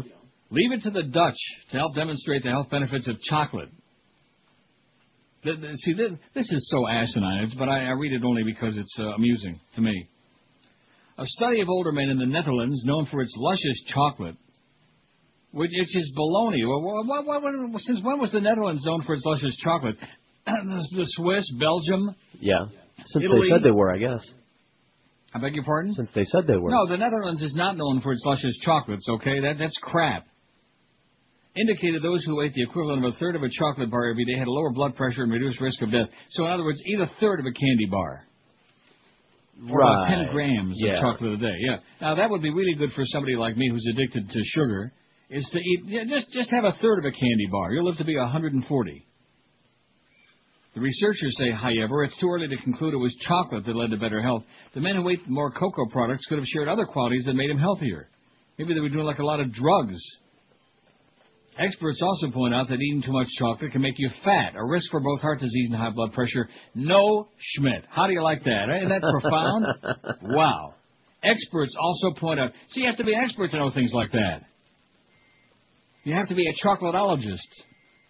It's way too early to make recommendations about whether people should eat more cocoa or chocolate, said Brian Buijsse, a nutritional epi- epidemiologist at Wageningen, uh, Wagging, at University of the Netherlands, who co-authored the study. It's probably on the payroll of like uh, all the chocolate companies in Europe. Probably the Nestle's people are like uh, feeding him through a giant tube.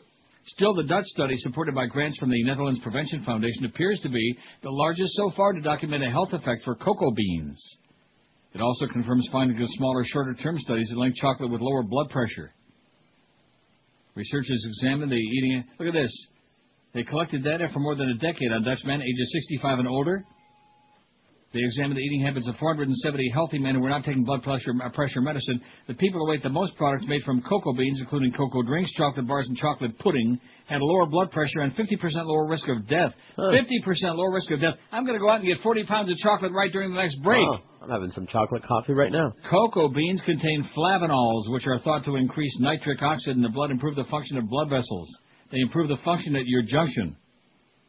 This is a very important article Mm. providing epidemiological support for what many researchers have been observing in experimental models, said Cesar Fraga of the University of California, Davis, who does similar research but wasn't involved in the new study. Buijsse noted the men eating the most cocoa products were not heavier or bigger eaters than the men who ate less cocoa. Bussy, maybe his name is Don and Daryl Bussy from the Chicago Harness Racing Circuit. I'm sure you remember them. Oh yeah. No. kind of like uh, jo- Joe Marsh Jr. and his son Ron. Jerry in Jacksonville, North Carolina. You see this? This is where the faxes come from. People out of town. People in town. That's it. Give me the old raspberry.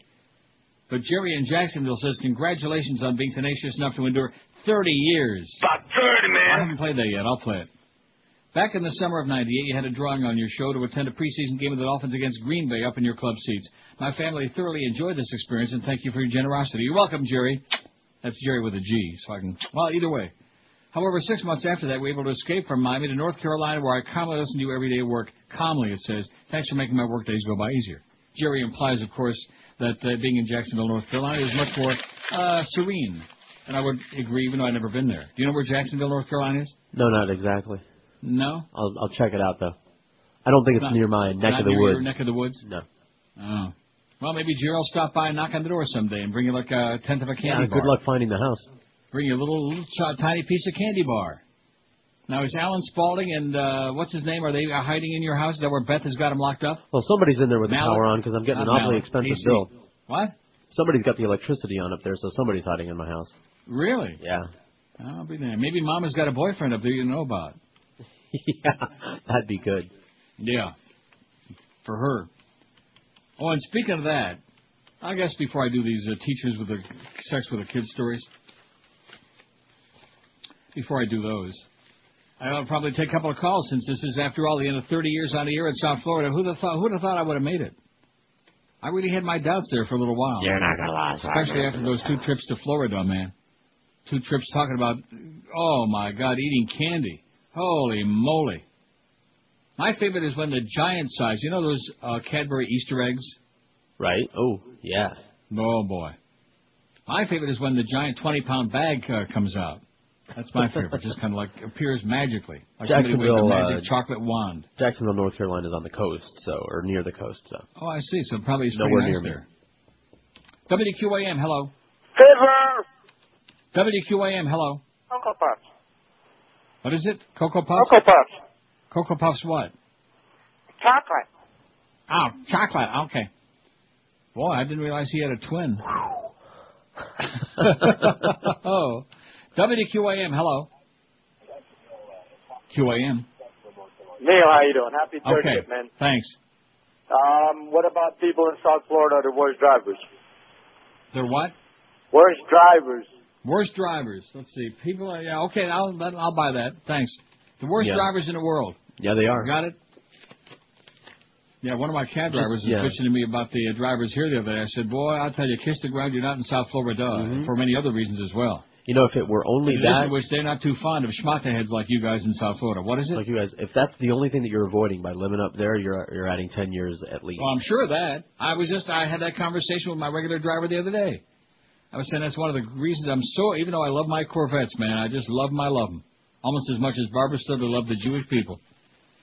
But uh, I'm I don't want any part of it. I don't miss uh, driving at all, and especially now that I know most of my regular cab drivers, even the Ashmata heads.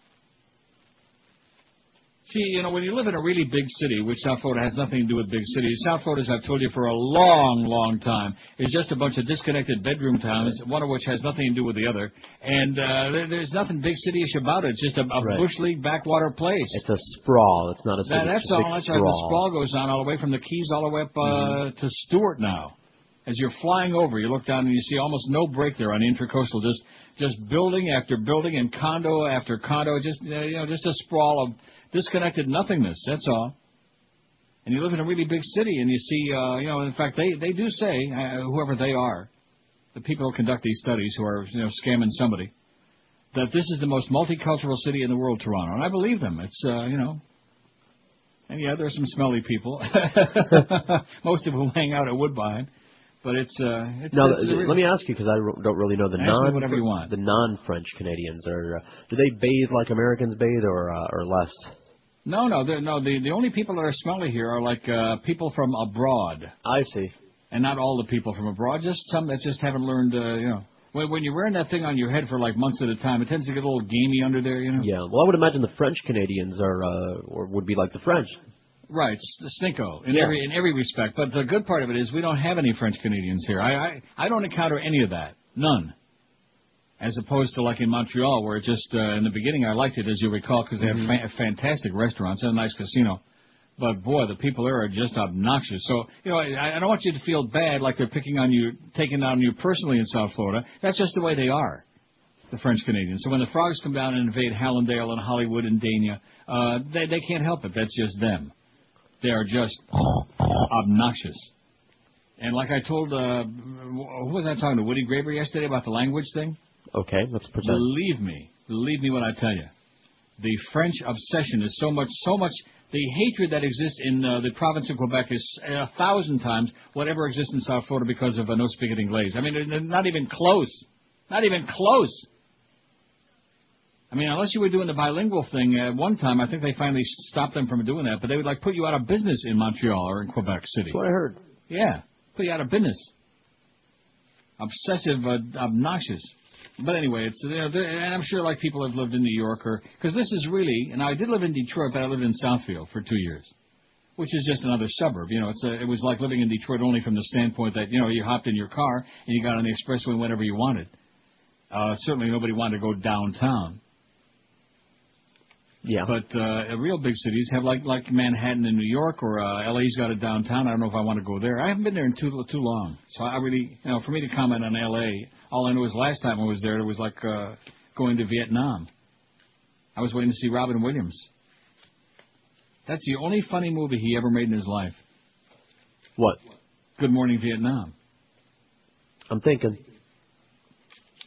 Can you name me another movie he was funny in? Well, Robin I, I don't. Williams? I don't think that was all that funny. No, no, but I'm saying Yeah. of all the ones he ever made, no, that wasn't all that funny either. He got Right. a big hype job on it. Right. It was okay.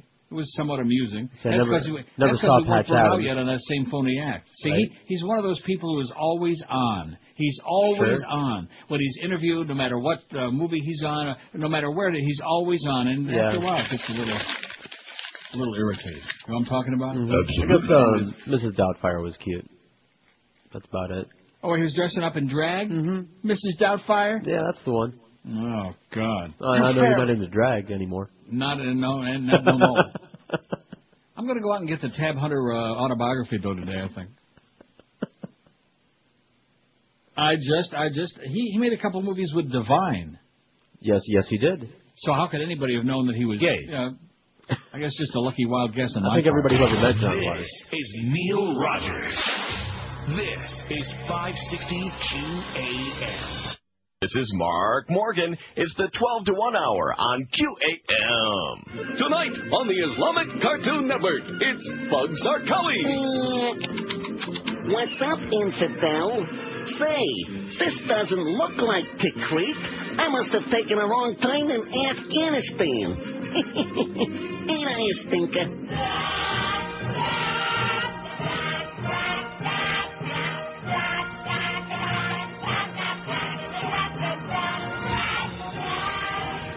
And this here's a Mohammed David for our special Olympics, uh, which should be a little more entertaining than the Olympics. That is so deadly boring that even the Brits can't be funny. Everywhere I go. Feel my head, Mo. What for? My brain is numb. This one? Not that head. This one? Ah, That's enough, you putz breath. We got retards to watch.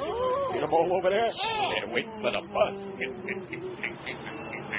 What, what, what are they supposed to be doing over there? Get on the bus, I guess. Who knows? They're in a Special Olympics. They're, uh, they're very special. Get a load of the fat one there. Looks like a high Yeah, that guy there. He's got his shirt buttoned all the way to his chin. Should blend right in. Look, there he goes. He's trying to get the bus.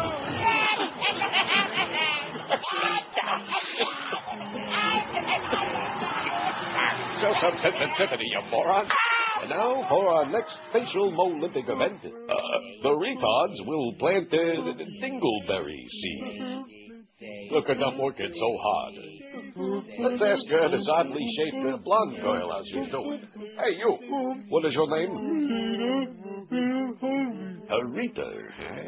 So, uh, how's you doing with your ding- the, the dingleberries in the seed? What are you doing? Get out of there. You don't play them in there. They grow in dark. Get out of there.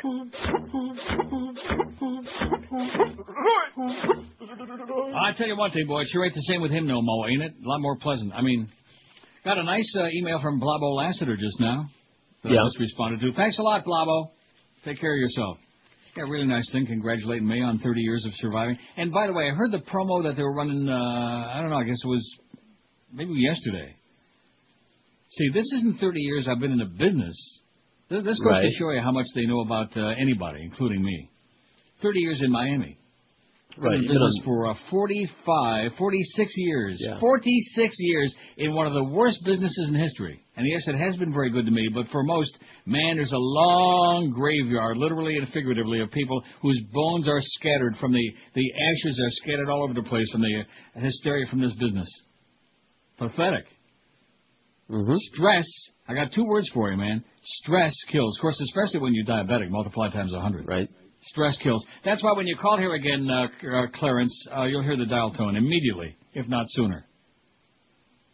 In fact, I'm going to start, since he thinks I got these great psychic powers, I'm going to start like uh, using those every time the phone rings. I'm going to sit there and put my head in my hand like Kreskin, you know, oh, I think that's Clarence, I'm not going to answer that phone. See, the one good thing with me, I've got a very generic voicemail here. Mm-hmm. Doesn't have my voice on or anything else. So if you left me a message, you'd never really be positive whether I got it or not. Right. No, I like, I like that. that. I never leave a message. I always use the uh, generic thing. For any What do you mean by that? Like whether it's your voicemail at home or uh, the, your cell phone or something like that. There's always a generic message if you just do nothing. Yeah. And I always leave it that way for that very same reason. Oh, I see. In a barely audible voice, a former Rolling Green Elementary School music teacher yesterday admitted to having sex with a fifth grader in 2003. Carol Flanagan. Rather than risk life behind bars on a capital sexual battery charge, Carolyn Flanagan, 51, pleaded guilty to the lesser crime of lewd and lascivious molestation. Oh. She'll spend five years in prison, followed by ten years of sex offender probation, meaning she'll be a registered sex offender. Flanagan was to give up her teaching license immediately, if not sooner.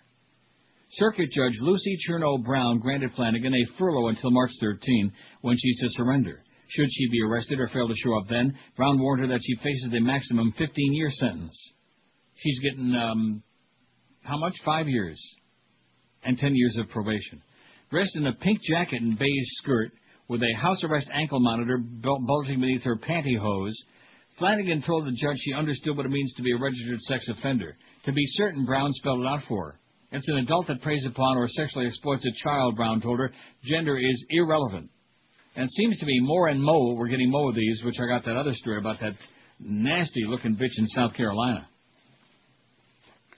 More and more women doing this stuff. Well, what's that all about? I don't know. Where were they when I was young?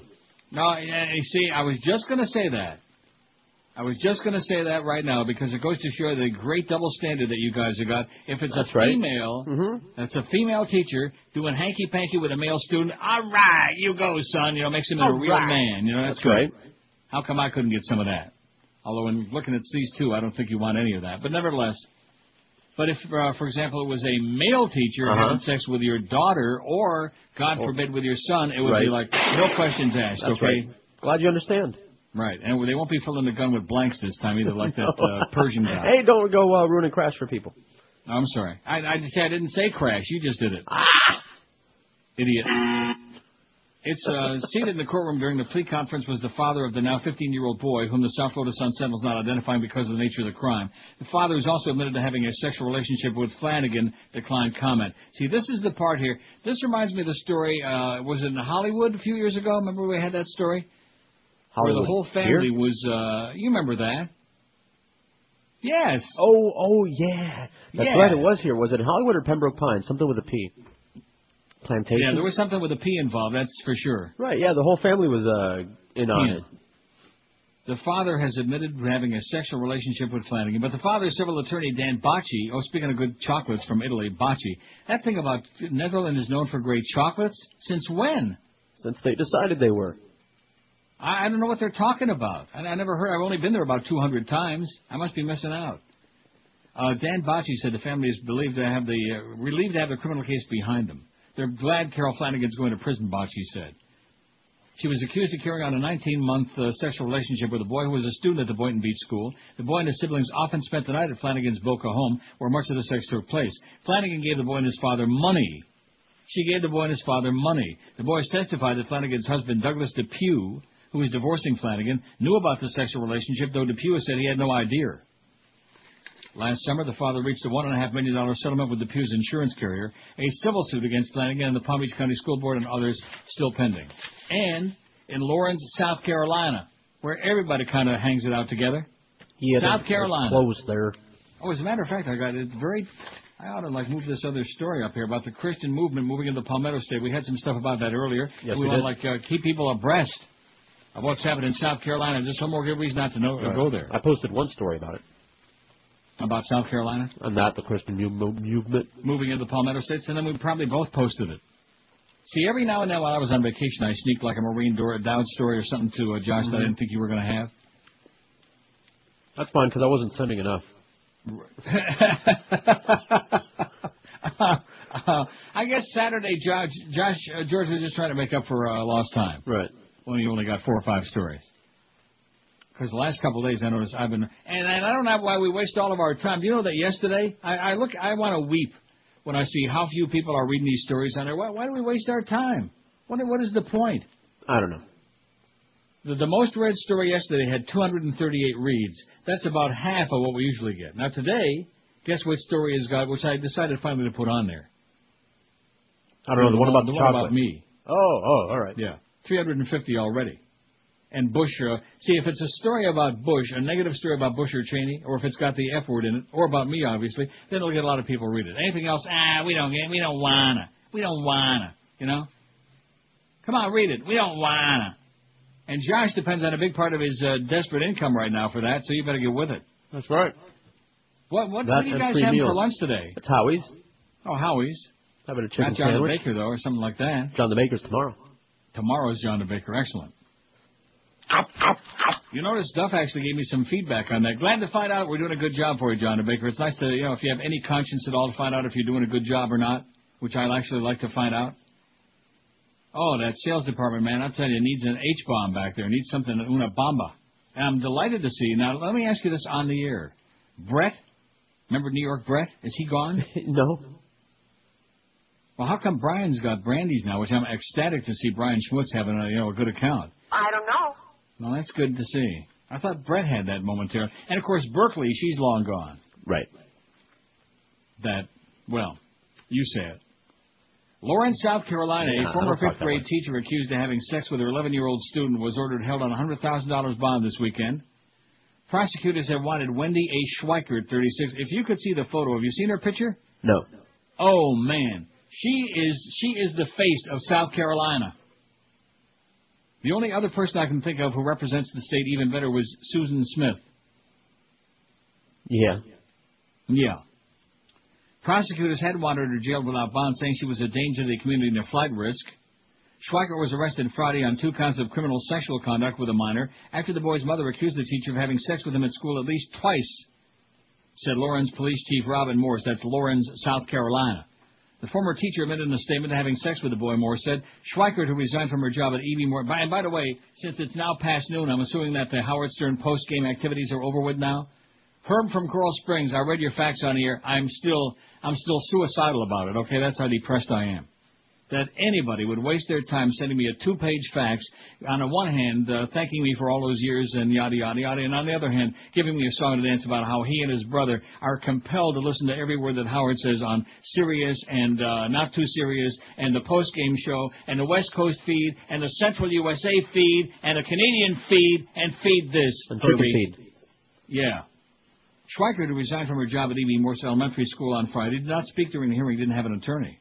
The boy's mother tried to tell the judge how shaken her son was, but was choked back by tears. The boy wanted his mother to tell the court he was scared, prosecutor Jerry Peace said. He's terrified that the defendant will get out on bond. I guess everybody wanted a little peace. A man who answered the door at Schweikert's home Saturday would not comment. Laurens is in northwestern South Carolina, for those of you who are tracking it on your maps, on your GPS systems. Right. Which is illegal in the United Arab Emirates. And that's correct. Just about anything there is, especially if it was uh, if it's kosher. And in fact, you have to you have to sign a document when you go there to prove that you only eat treif. The first thing they give no, the first thing when you land at the airport in Dubai is they give you a bacon cheeseburger and they stand there and will watch you eat it. Aren't they kosher too, though? What's what do you mean by The that? Muslims, they got the same. They they don't care. All your people, you know. They know their own. Okay, if you're not one of their own, then it's another story. Okay, don't start pissing off the Arab Street, man. You're gonna have some raghead come, come at someday you. and give you what for, you know? And won't be with blanks this time either. Oh, don't say crash again. He'll uh, he'll Ryan Felipe You if you don't watch me. it. You he'll cheat- Ryan, I he'll Ryan. Felipe. Poor Ryan, you know. I know. Is your microphone so sad. on? I felt, uh, huh? His his problem. that I was felt very so sad. bad there at the end, you know. I know. You wanted to comfort him. Yeah. He's all right. He is all right. Uh, no problems with It's him at all. There's no when, problem with when him. he's not talking like not this. He's, uh, screaming, he's definitely a uh, great actor. kid, Yeah. No. Twelve minutes past noon. Not that there's anything wrong with that. You understand? Of course. Matt Dillon. I got the Matt Dillon story. He's up for. Uh, in fact, Crash is up for six Oscars. You know that? No, I didn't. I do know. I got that. And deservedly coming. so, I would imagine. One of the fine movies you will ever see, and the fact that I just watched it a few days ago, and it was on again last night on my cable, and it was like right exactly in the midway. It was on between seven and nine, and it was eight o'clock. So I thought, well, it's got an hour to go. I'll watch, and I, I couldn't turn it off. It was No, it, it's it is. great. It, uh, it sucks you in. I've seen it twice. Oh, don't say that. And that Don Cheadle, the fifth Beatle, man, I'm going to tell you. no, you know that new movie he's starring in, Nostradamus. You know, now that uh, John Amos ain't around anymore. Well, will you stop with that? That is so bad. Twelve thirteen. I, you know what? I, if the, if the I guarantee if the ragheads don't get you, the brothers will. I guarantee you that right now. Uh, I'm on really good terms, with your man. altitude. They know what my love runs Little deep. wise ass spick like you. Hey, attention, men. If you have a hair loss problem, if you're currently wearing a hair system, you better listen to this, please. Charles Alfieri has been supplying and designing hair systems for showbiz people, politicians, and more importantly, everyday schmucks like you for over 40 years. Over 40 years, man. That's even longer than I've been around. Most people say you can always spot a hair system. I say to those people, how many good hair systems go undetected because it looks like the real thing? Charles Alfieri's hair systems are completely natural, designed with just the right amount of hair and the proper recessions. Run your hands through it, and the hair too. It looks and feels just like your own hair. And for just, this deal is so good you can't pass it up.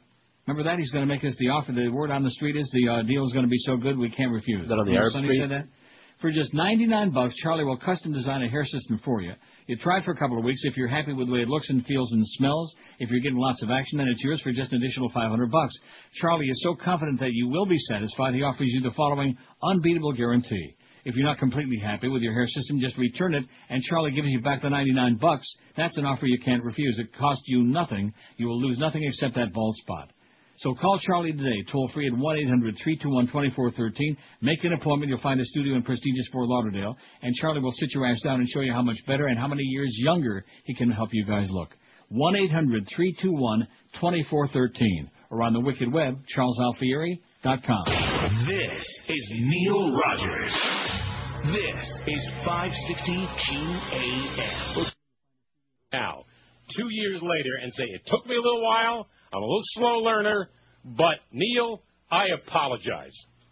It's Wadio. You are the truth. All right, let's play Who Wants to Be a Millionaire? Puff Daddy, sitting in the chair. I'll call you Puffy. Yo, yo, man, yo, yo! Are you ready? Yeah. Here's your $100 question. Finish this nursery rhyme.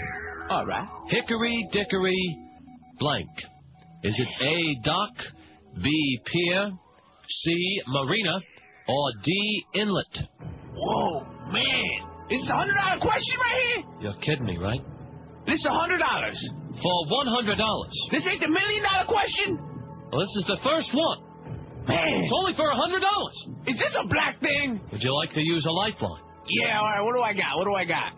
Well, we have the Ask the Audience, the 50-50, and the Phone a Friend. Ask the audience. Nah, too many white people in here. Yeah, 50-50 ain't gonna help me. Oh, you know what? I'm gonna phone a friend. Gonna phone a friend on the $100 question finishing the nursery rhyme. Yeah. All right, who are we gonna call, Puppy? Oh, my boy, old dirty bastard. Old Dirty Bastard. Yeah, dirty we call him. Our friends from AT&T will get Old Dirty on the line, and hopefully he can help you. Yo. Old Dirty. Yeah, man. Regis Philbin from Who Wants to Be a Millionaire. How are you? Aight. Got your friend here, Puff Daddy. Yo, dirty, what's up? What's up? What's up? What's up? What's up? What's up? All right, all right. Uh, old, What's up, old Dirty. Uh, Puff Daddy's in a little bit of trouble here on the hundred dollar question. Ain't the first time, man. First question, and uh, the next voice you hear will be his. He'll come on the line. He'll ask you the question. He'll give you four possible choices. Are you set? Hey, man. Next voice you hear will be his, and 30 seconds begins now. What's up? Yo, dirty, finish this off for me, all right? Man. Hickory dickory blank. Is it A, Doc, B, Pia, C, Marino, or D, inlet? Oh, oh. Come on, man, I don't got much time. Man, I know this, man. I know it. I see it's Pier. Pier, you sure? About, about 30, man. This is a lot of money, man. Yeah, about 30. All right, man, thank you very much. Hey, about 30, man. Time's up. Uh, Old Dirty said Pia. You still have two lifelines left. We are on the hundred dollar question. You know what, Regis? Want to poll the audience? No, I'd like to add a lifeline. Uh, actually, no. There's only uh, three lifelines. You've used one. You have two left. No, no, no. I get another lifeline. It's a brand new one to the game. And uh, what is that, Puffy? It's called Shoot the Host. Puffy, you can ask the audience. I call it Shoot the Host. Puffy, use the 50-50. What's the answer? Puffy, it's Doc. It's A. It's Doc. My final answer is Doc. It's Doc, and it's a good one. You got a hundred dollars. Run, you run, you white boy, run! Show the hype. Run. Show the hype. 1221, so that's where that came from. About 30, man. For the last time. It'll be on the disc, I understand. Oh, and speaking of the disc, it's verify uh, what? Because I just got what we just got the hot copies in our hands. Wow. And what is this one called? It's called, I think. About 30, man. Yes, Neil Rogers presents About 30 Man, commemorating 30 years of entertaining South Florida. Oh my God. See, it's it's right on the disc. See, And uh, where do they get this? Is there a thing on our website yet, or is it? Uh, well, M- Miguel and Eric are uh, emailing back and forth to get it posted on there. Make sure the link to the store works. All of these things. yeah, Will and go on sale Miguel's starting gonna be doing tomorrow. Some, uh, van hits. There will be some hits. Taking and a few van hits, yeah. too. Yeah. Yeah, we hear there are going to be a couple of hits. I think one happened already yesterday. Don't mess with my log. Well, that was sure. That was really extra nasty of Joe Bell to come in here this morning before the show and give me that bad news about the water Nazi having submitted a resignation yesterday. He did apologize He for did ruining apologize your to me yeah. for ruining my whole day, and I, I said, All right. good. See, he ruined my day in a good day as opposed to our junior program director who yesterday started me uh, just shoveling. I, I felt like Kirstie Alley, man, with uh, with ice cream sandwiches. I'm a little distracted because I'm shooting my uh, quail now You're on my up? website. Well, I can't. I can't pass it up every time I get on here. I got, oh, look at that! I just shot the guy in the middle there. oh no! Track 21, by the way, on this disc, because if I can get it open, is what? Is uh, the Puffy with Regis. About 30, man. Good. So, So there it is. And the charity is going to. The money's going to go to Abandoned Pet Rescue. And just to explain this to people, since we're on the issue, uh, it's got stuff that we could never play, stuff that we used to be able to play but uh, can never play again. Right. Some old There was a classics. lot of filthy stuff on it, right. Some old classics that uh, we don't want to play ever again, like the Bridge Tender. Oh, but they gee. can't get enough of it, and some nice new fresh things too. Just uh, you know, just to be fresh. Yes. Yes, sir. Yes. Like the bridge tender. Right. Okay. Well, there you Filthy go. So, and outtakes. was- what, what are we doing? Twenty bucks again? Yes, I think so. So, And- uh, yes, go ahead. got the, uh, the T-shirts you too. The T-shirt has the same cover uh, as the CD, and they're big and beautiful and uh, you know purple and not too gay. Well, I'll be damned. Well, that's good. It's a really good cause, Abandoned Pet Rescue, because like I've told you for a long time, most dogs are better than a lot of the humans I've met in my life, especially in, well, I don't want to say especially. That would be bad. South Florida. Especially in South Carolina was what I was thinking. Ricky faxes and says, Ricky in uh, Ricky Ticky. By the way, thanks again to Rick Sharp for the kind words in that uh, column, that Kevin Bastard thing. That was very nice. Thank you, Rick. Your cat. Let's tip our cap, our old swirled cap to Rick Shaw. All right. Very good. I'd like to just one time. I know he's bald as a bowling ball, but then again, so am I now. But that's by choice. But I'd like to see him one time without the cap on, wouldn't you?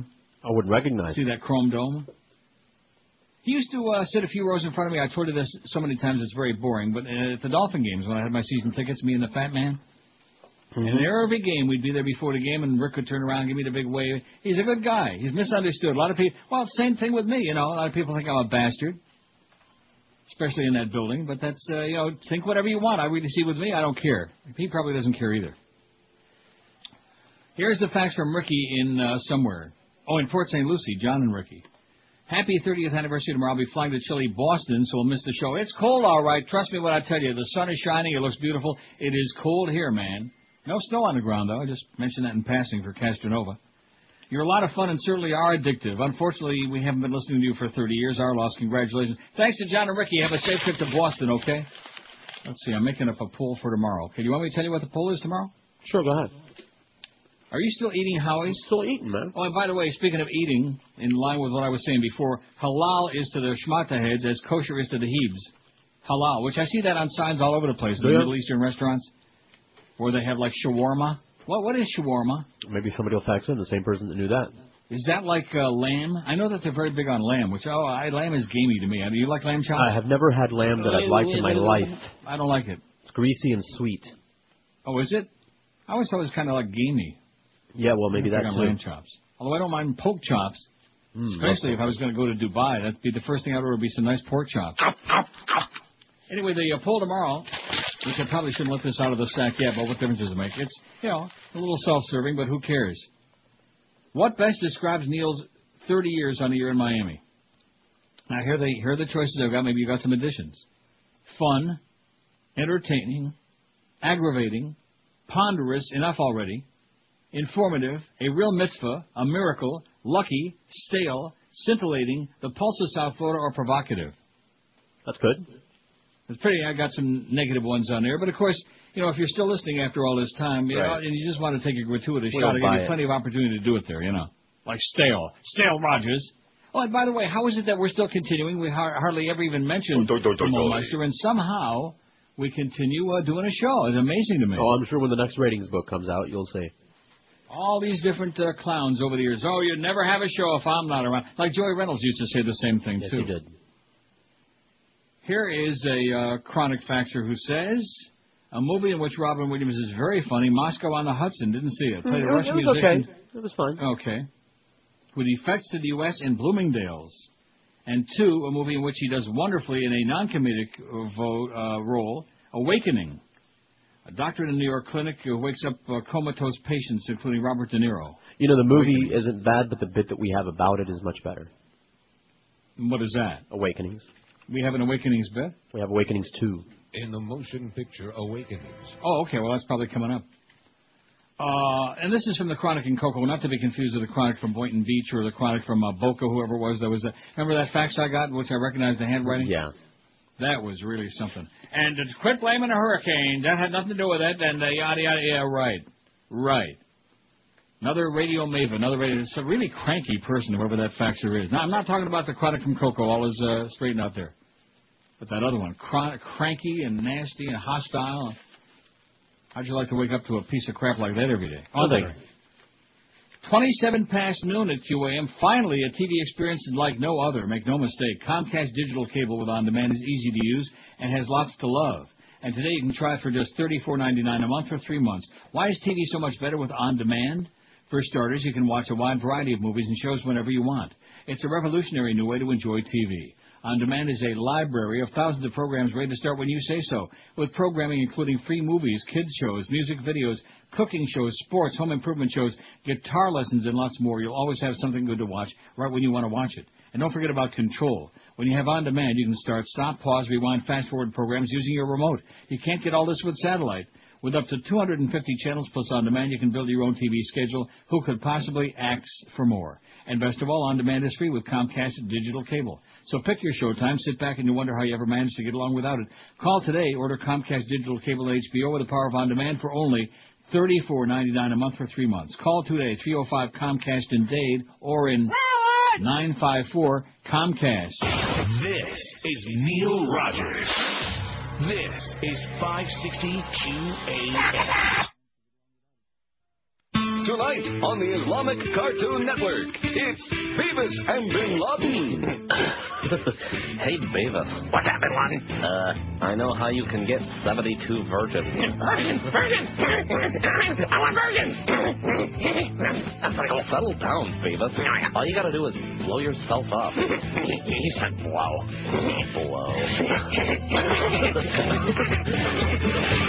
Good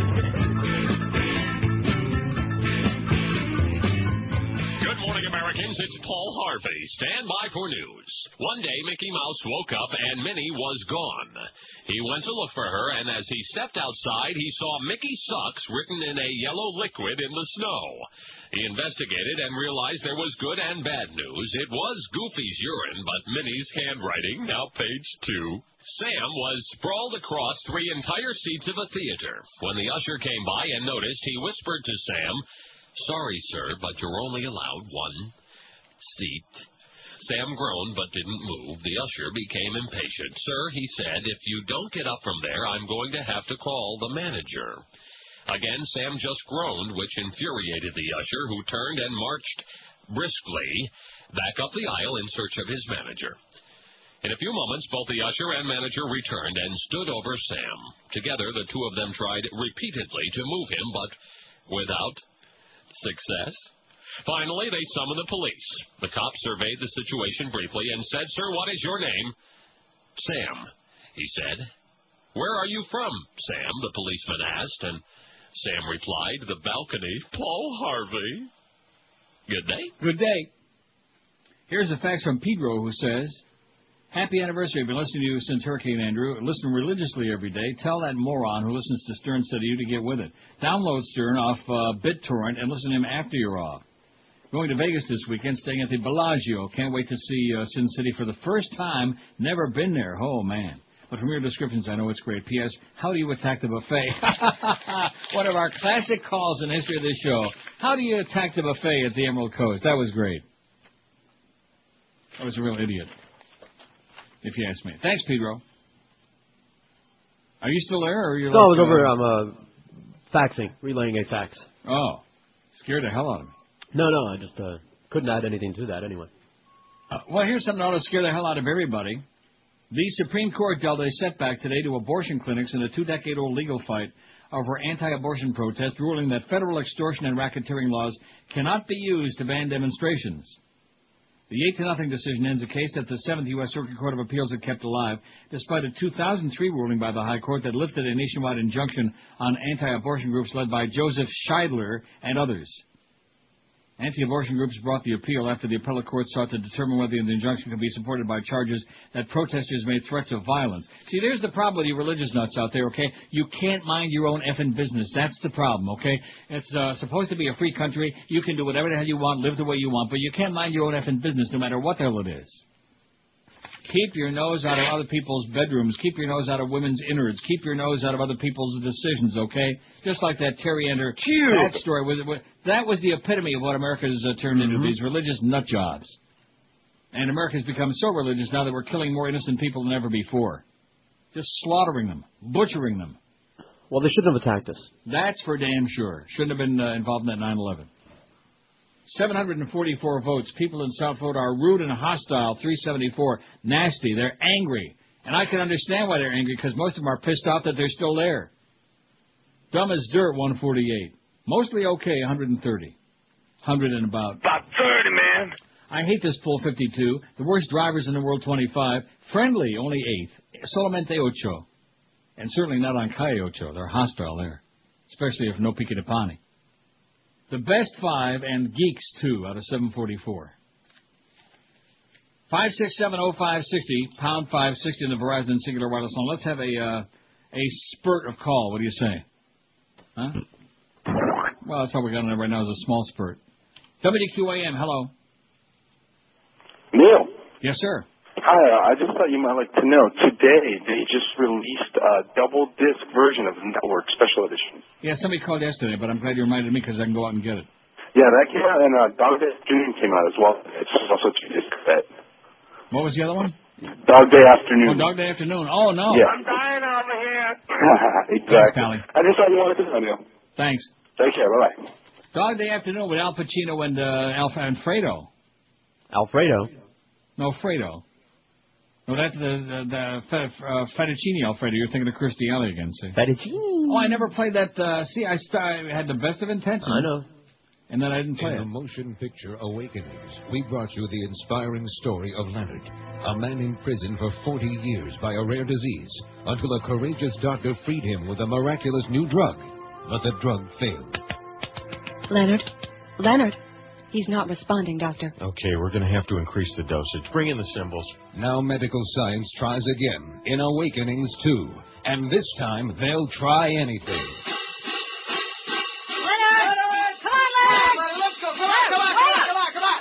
Still nothing, Doctor. Increase the dosage. Awakenings 2. A story of hope, courage, and wall-to-wall sound.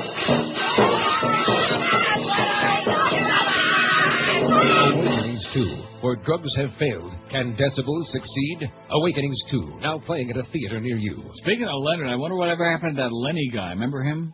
Speaking of chronics they used to show up at the appearances, that chubby Oh, yeah. Jewish Lenny. Oh, Don't, boy. uh, was he, conjure was him he ever a basket case? Good God.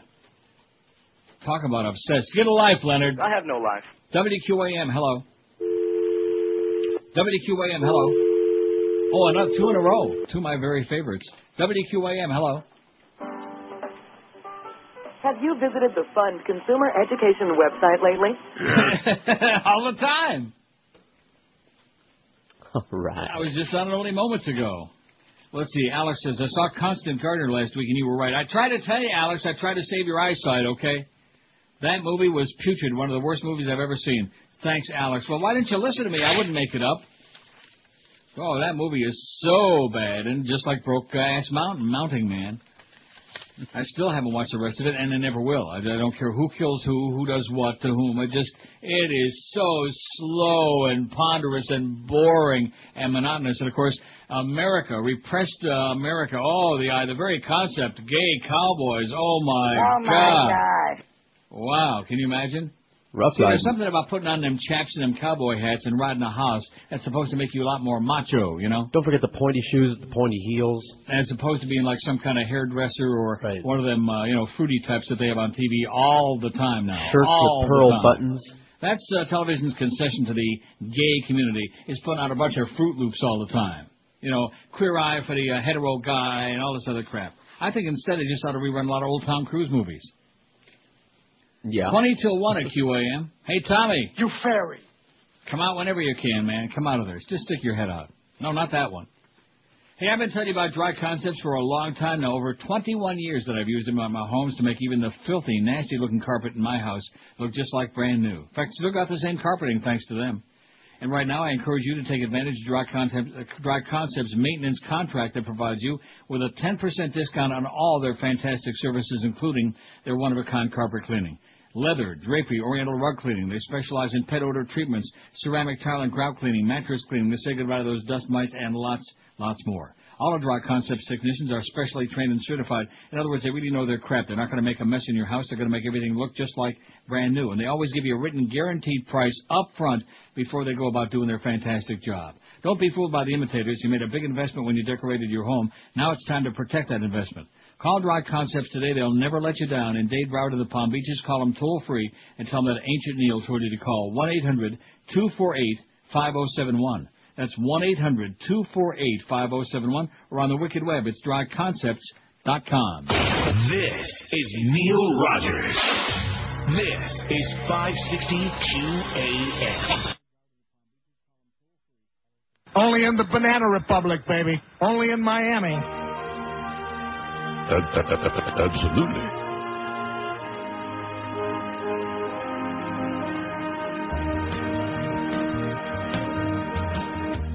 Anybody here seen Jack Abramoff in his orange jumpsuit and fedora?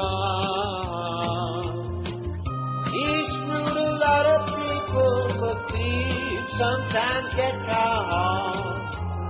In variety, neocon.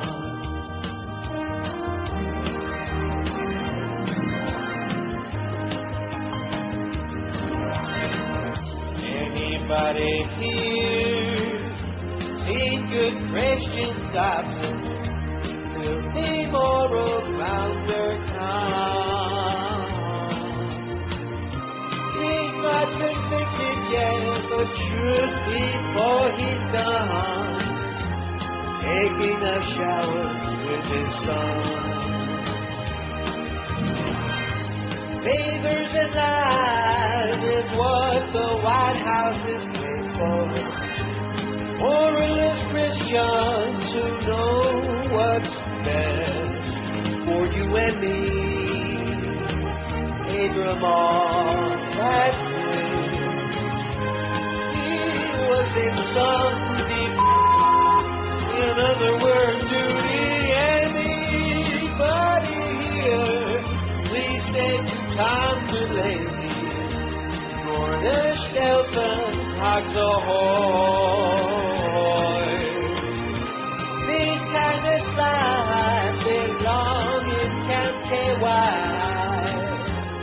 Abramoff, Dobson, and Tom. 1245 at QAM. Here's Frank in St. Pete who faxes. See what I tell you? All the messages are coming from out of town. Right. In town, it's There, we want you to die. I hope that guy's listening, waiting for my funeral announcement. We'll give you we'll give you a heads up on it. Congrats on 30 years in the biz, says Frank. Oh, this business sucks, Frank. I'd like to suggest you put translations on your website of all the Hebrew or Yiddish terms you use, so us goyim can know what the hell you're talking about sometime. Like, what's coxahois mean? That's something you do on a sailboat? No, it's something you do on the throne. Oh. Unless you got a throne on your sailboat. Then you can do it there. Let's see. Here's a fax from Oldies DJ, Rockin' Rich. No uh, connection to Fat Rich. Congrats on the 30 years. I've always enjoyed your show. I'd like to offer one of my car show spots for a van hit for selling your discs and T-shirts for Abandoned Pet Rescue. Each Sunday, I host a classic car show at Krabby Jack's restaurant in Deerfield Beach, where many beautiful classics, and yes, your favorite vets too, come out for an evening and display these cars for the crowds of peoples. Only real issue I see is that an employee would have to work on a Sunday evening. Well, we can get Miguel out there, right? Yeah, he's got nothing to do. Listen, let me say this right now, right up front. This was not my idea, okay? This I was know. I had no interest in doing this. I was opposed to it vehemently. These things have become a real pain in the ass. Now that those discs and by the way, when you send me the newspaper, you can throw one of the discs in there too. Okay. But uh, but now that they're going to be available very soon, as soon as somebody gets the first one, it'll be available. People will be downloading them all, all over the place. Uh, they'll be burning copies for their friends, and, and that's that's the unfortunate part of it is that they don't give a damn about our charity or about us or anything else. They just want a free copy of it, you know. Let's just think about the people who Like do people that have watched bootleg movies, you know. We'll send you. We'll uh, stick one of those T-shirts in the envelope too, so then you can wear it. And when people ask who that is on the T-shirt, No, I don't think it? I will be wearing it at all.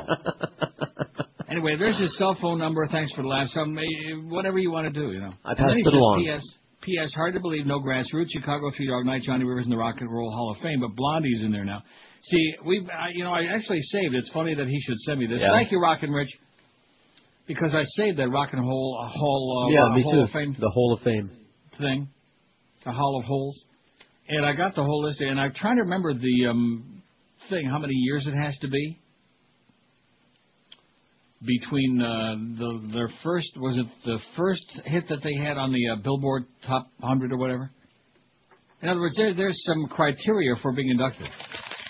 At any rate, but certainly Chicago and some of these other ones like Johnny Rivers go back a long ways, okay, a long ways, and they ought to be in there if they're not. I'll, I, we might bring that thing back. Although anytime I do a poll having to do with music, the audience starts getting really hostile. You old turd, you. I still say you better watch that movie, Standing in the Shadows of Motown, or else. You're going to be really sorry because then someday, just on your deathbed, somebody will say, "Did you ever see that? It was one of the best damn movies." No, no, I missed it too, and then too late. Eh, That's it. You'll be doing a um, Dennis Weaver or a Rick Weaver. We always got Bob Weaver still around, I hope. We do. Love that Joan Osborne, baby.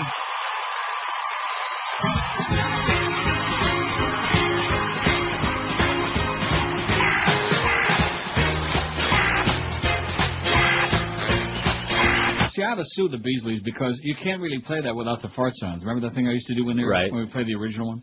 That's what made it good. Oh, of course, that's what made it amusing and uh, hysterical and entertaining. And now we just can't be entertaining anymore because the Beasleys are a bunch of sour pies. Idiots. I know you wanna leave Morons. but I refuse to let you go. Yahoos. If I have to please, for your sympathy, I don't mind, 'cause you mean that much to me. You Now, see, you'd play that, and the average schmuck that would come along would think that's Marvin Gaye, wouldn't they? Wouldn't you? Right. That, uh, the average schmuck, yes. Right. Not But me. it's not. Or you. And you're not going to tell me that, uh, yeah, you are. You like Marvin Gaye's better. Yes. I don't. Anyway, about shawarma, the best way to describe it is that it's the rough equivalent of Greek. Now, do you say heroes or gyros? Well, there's the right way to say it, which is their way, and then there's the way that you can get your order right. It's, it's Well, that's why I'm asking. It's gyro. That's how they say it. Gyros. But, uh, if you say that, they'll laugh at you and then spit in it. So I say gyro, or Oh. you won't get your order. I thought a gyro was like a thing that kept uh, spinning around like a dreidel. That's exactly right. The best way to describe it is it's the rough equivalent of Greek gyros, a shawarma. It's also been referred to as Arabic tacos. It's lamb or chicken or a combination of beef and lamb or even goat. Oh! It's cooked up on a bit spit and the meat is carved off like gyr- uh, gyros. Yeah, they have those in the windows of all the uh, Middle Eastern restaurants. There's a whole bunch of them here. By the way, obviously. goat is not bad, but lamb is yucky. Ooh, goat? Goat. Oh. And goat's milk is really good. He sure got my goat. You idiot, Clarence. So let me ask Um, you. Yes? Do you like it colder or shawarma? What's the other thing? It's falafels and falafel balls and shawarma. That's the only Middle Eastern that food it? I know from. And of course, uh, you know, it's almost foreign, by the way. Even the Arabs, I understand, enjoy Hamantashen, and they love their Danish, which are now called. What, what do they change the name to? Oh, flowers of the Prophet Muhammad. Yeah, flowers, something like that. Flowers of the Prophet Muhammad. They won't refer to it as Danish pastries anymore, but they still love them and they're not going to give them up. In other words, they're pissed off, but not that pissed off that they give them up. Those Danish pastries. What a what a bunch of nonsense. Well, we don't want to get the Arab Street angry, you know, because of one word, O I L, baby. That's we don't want them to turn them to take a wrong turn on the freeway and shut off the spigot. You know what I'm saying? Mm-hmm. Yank that. Cube. Almost 800 votes on the poll. I think if we'd have really put our minds to it, we could have gotten to 900 a day. We got uh, 789. What do you think? 900? Yeah, you can do it. WQAM, hello. QAM. Yeah, after all these years, I still can't take catty corner. WQAM, hello. QAM. Neil, little Joey. Hey, how do you like that? I know. It's Little Joey just turned 70. Not that we're getting old, the rest of us, but how do you like that? What a treat.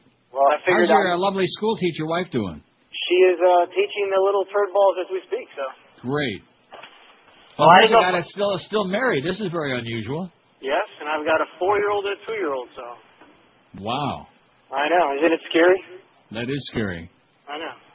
So what are you doing these days? Selling drugs or something? No, I actually made full circle. I told you, I got out of the drug business. I became a CPA, and now I'm working for a drug business as a CPA. So. Excellent. There, there you go. A real good scam artist, man. That's exactly. You got to figure out how to well. stay in the drug business. So. Right. Well, especially if you're from Colombia. Uh, no, I'm not from Colombia, but that, you know, I, that, that won't preclude people from doing that. But anyway, you're not uh, Colombian. No, Who the hell am I thinking of? That's Colombian. Are You're Venezuelan. no. Where, where's your people My from? My parents were from Cuba. You're Cuban. No, now he I'm not. tells me after all that. these years for crying out loud. I never knew that. The I way thought- he's dressed. Who am I confusing him white. with? Uh, who's from Colombia that we know? I think Orlando was. Get out of here. Orlando was as Cuban as Fidel Castro, man, as Elianito. Trust me. Yo, believe you me. New he Jersey was, Cuban, no he less. was Cuban, and boy, oh boy, talk about a closet case. I mean, he was a good guy. He was a- All right.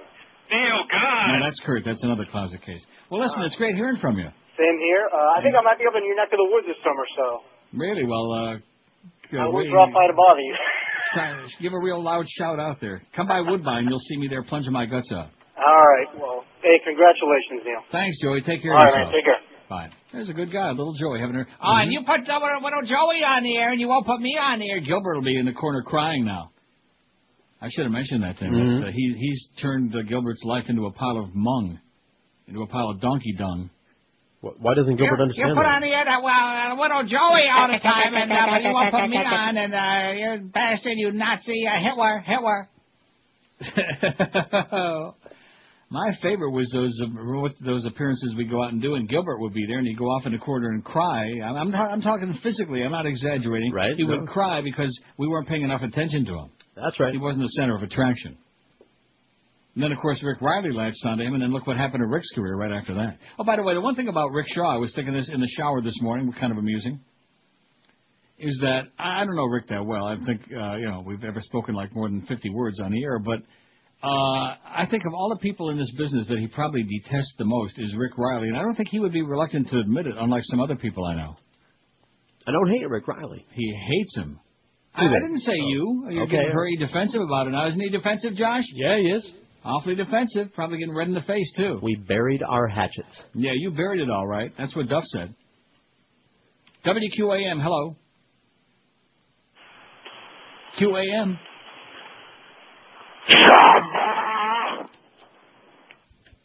Now that, that was definitely worthwhile. Yeah, you know? that was special. That was really Happy special. He, he worked on that and worked on that, and then finally, out it came. Like a giant BM. WQAM, hello. Happy anniversary. WQAM, hello. Hi. Yes, sir. Uh, this is Greg. Greg? Yes, it is. Greg Reed? Uh, no, Greg Cooper. I sure hope not, because I wouldn't speak to him. I'll guarantee you that. Well, don't know who he is, but glad I don't either. He's our former general manager. What's up, Greg? Oh, um, I just I know tomorrow's the big thirty deal, um, and Top it, it's 30, probably man. packed with. Are you there? Yeah, I'm here. Oh, okay. Uh, yeah, I know. Uh, um, you know, it'll probably be packed with a lot of uh, you know high food folk uh, calling in for uh, congrats. But uh, I'm a guy that, uh, from the lower end of the spectrum, spent uh, 10 years incarcerated at uh, a local institution, day correctional institution. Wow. Listen to Neil faithfully. He got me through that time. Uh, I just want to tell him I love him for, for you know everything he did during during you know that period. You know, a, a ways back during the career. Uh, this was, uh, I guess, uh, from 90, uh, uh, from 88 to about 97. Um, and uh, he's just the best. He got me through that time. I mean, I, I- I'm sure he won't expect to hear a lot of calls like that. It'll be, you know, uh, like I say, people from the higher end of the spectrum. I'm doing great now. Three houses, and, uh, you know, been out for for, for been out for, you know since '98, and I'm doing fantastic now. Good. Good. But uh, you know, Neil got me through that. He really did. Excellent. I'll pass it along. Thanks a lot, Pally. Okay, thank you. And don't do it again. How do you like that? Uh, be sure to tell Neil I got Yeah, I'll pass that along right away. Okay. 1257 at 560 WQM. We got Jim uh, Mandich at 4, preceded by the uh, Kim Bokamper show. Well, it ain't really the Kim Bokamper show. It's the No Show, is what it is. It's the old Mo show, which is now a No Show. It's a revolving dough from 2 to 4. This is Neil Rogers. This is 560 QAM. Oh, this is Arnold. This is not a tumor. It's the one to two hour.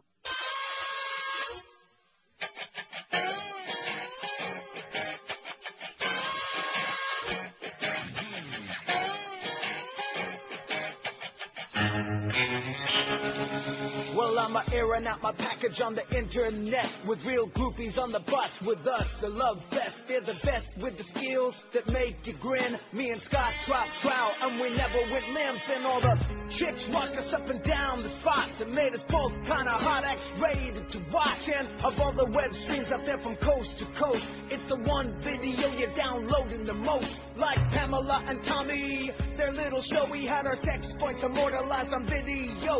Yeah, buying this tape will be part of the reason why the sales of my CDs will be leaping. It's a Kid Rock, Scott staffing the girls. Buy yourself a copy now, sucker. We got our willies hanging out now, baby. Got the short pants down with the camera rolling. Out now, baby. Rockstar like this. We got our willies hanging out now, baby. Children from dance the rockstar way. Out now, baby. You can see its bad taste from a mile away. I got news for you. I don't want to see Kid Rock with his clothes on, with his clothes off. Uh, maybe in a box would be good. I don't want to see him. Okay. Do I have to see him? I'll take all those pictures down. Good. Matt Dillon, I don't mind seeing him now. There's a guy, right, who, uh, quite frankly, has really um, come from one, at least from my perspective, where my from where my fat ass is sitting. I, I used to dis- despise Matt Dillon. He Right. really got on my nerves. He bugged me too. He was just annoying. You know, he was in like 8,000 movies, The Cotton Club, and just a whole bunch of other real uh, garbage, you know? He Yeah, I just was annoying. Mm-hmm. But now, I mean, I think it started with Drugstore Cowboy. Am I right? I don't disagree. Maybe maybe that wasn't the very beginning, but he sure was very good in that. That's the first And time we noticed it. Right. Well, we noticed a different Matt Dillon. They stopped trying to be like uh, Marlon Brando and whatever else he was trying to be, and he started like being just his, himself. His brother, by the way, got extraordinarily ugly. Kevin Dillon. Did he? I just, I just mentioned that. But anyway, uh, Matt Dillon crashes the Oscars, says this article. It says out of the expansive, talented ensemble of uh, Paul Haggis's Crash, the Academy. Now, what's the difference between hummus and haggis? The Academy has yanked Matt Dillon, the rock-jawed former teen heartthrob. Well, he ain't no teen heartthrob no more, but that, that's uh, he's 41, and in the movie he could like uh, he looks pretty old. Dillon's turn as a ferociously racist cop landed the 41-year-old actor his first Oscar nomination, and at the March 5th Oscar Gala this Sunday, where Jon Stewart's going to be the MC, by the way, and I sure hope he's a lot funnier than he was last night on Larry King. Oh, Larry, why did you do that to him? The statuette will either go to him, George Clooney for Syriana. I'll get back to you, Syriana. Paul Giamatti, Cinderella Man, Jake Gyllenhaal for Brokeback, uh, Broke Ass Mounting, or William Hurt, A History of Violence. Well, how come we haven't heard anything, heard nothing about that movie, A History of Violence? I haven't either. Anybody seen it? No. Never heard a Anyone? word about it. Anyone? Nominated for for six Oscars, including Best Picture, Crash details the impact of racism on colliding characters in L.A. Though the cast includes Don Cheadle, Terrence Howard, and Sandra Bullock, who's got a very minor role, by the way. Dillon's menacing but humanistic police officer has been singled out more than any other. How come they left what's his name out of there, Tarzan?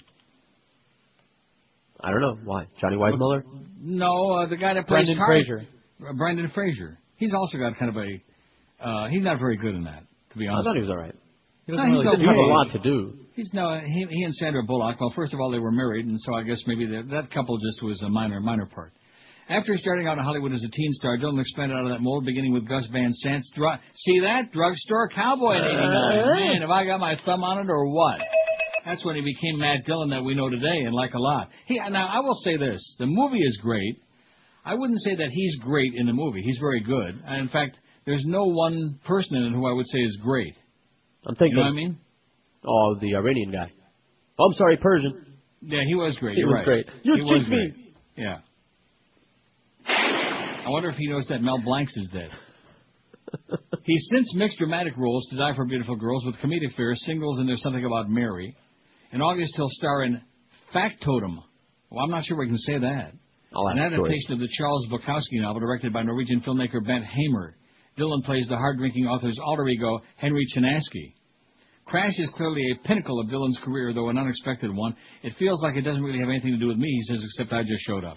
And then it goes on with this interview, bada beep, bada boop. If you told me a little uh, over three years ago when City of Ghosts, his directorial debut, premiered at Toronto, in three years' uh, time things are going to be great, I never would have believed it, he said. I like that. City of Ghosts at the Toronto Film Festival, no doubt. Because it's like a real city. Anyway, so Matt Dillon is very good in this movie. Like I said, he's not great, but it's an accumulation of really outstanding, excellent performances. Right. Now, Good like- story. Mag- see, I would say Magnolia, the acting is better. I agree. I mean, in Magnolia, and even Tom Cruise, You- you as much as most people now are just nauseated with him, Right. uh, he's very, very good in there. By the way, And, yeah, that's the thing with Tom Cruise. I can't stand him. I think he's a crazy person, but he can act when he wants to. yeah, and he he was very good in that. And of course, uh, Jason Robards, who was dying literally and figuratively because he was really dying in real life, uh, he kept saying. I'm dying over here. And the Philip Seymour Hoffman. Oh, I saw the last ten minutes of uh, Capote. Not Oh, Capote. yeah? uh, Oh. I'm sorry, Kinsey. Oh, yeah, I got to see that from the beginning. I don't know that I want to see Capote. I'm, oh, he's just a little. I just tired of those kind of. The, the swishy more things. previews I see, the less I want to see I it. don't think it's for me. You know. Yeah. I'll let I'll let uh, Josh watch it. By the way, I agree with the, the Magnolia statement, the acting, but I think Crash was a better movie. Yeah. I let, let me put it to you this way: they're both excellent. See, why why do we why why do, we, uh, do people always feel compelled to put Magnolia down? I don't know what it is about that. Why why is there? Because of the frogs and. Oh, is that what it is? Well, the- I, the I'm not crazy about the the frogs either, but like I said, most of them stay in Quebec. I mean, the frogs make it a bad movie that No, detracts from it. I no. think The loose ends movie, make it a bad movie. What other movie did you ever see that had that kind of a thing in it? You know, Frogs Other than flying some cheesy sky. Sci-fi no, movie gotta- something like that. I gotta say, no, that was a that was a new one. That was a new I twist. mean, you've heard the song "It's Raining Men" by the Weather Girls, but it's raining frogs. That's a new one on us, eh? oh, you must it's, not have ever lived in Hollywood. movie. It's a fine movie, and uh, William uh, H Macy is great in that movie, and what's her name, uh, Julianne Moore, and everybody that's in that movie is sensational. Mm-hmm. Yep. And the guy that plays the cop that we can never think of what his name is, who's a very, very good actor. Uh, John C. Reilly. Very good. Five six seven oh five sixty pound five sixty on the Verizon Cingular Wireless line. Look at that phone. Is this special or what, huh? WQAM. Hello.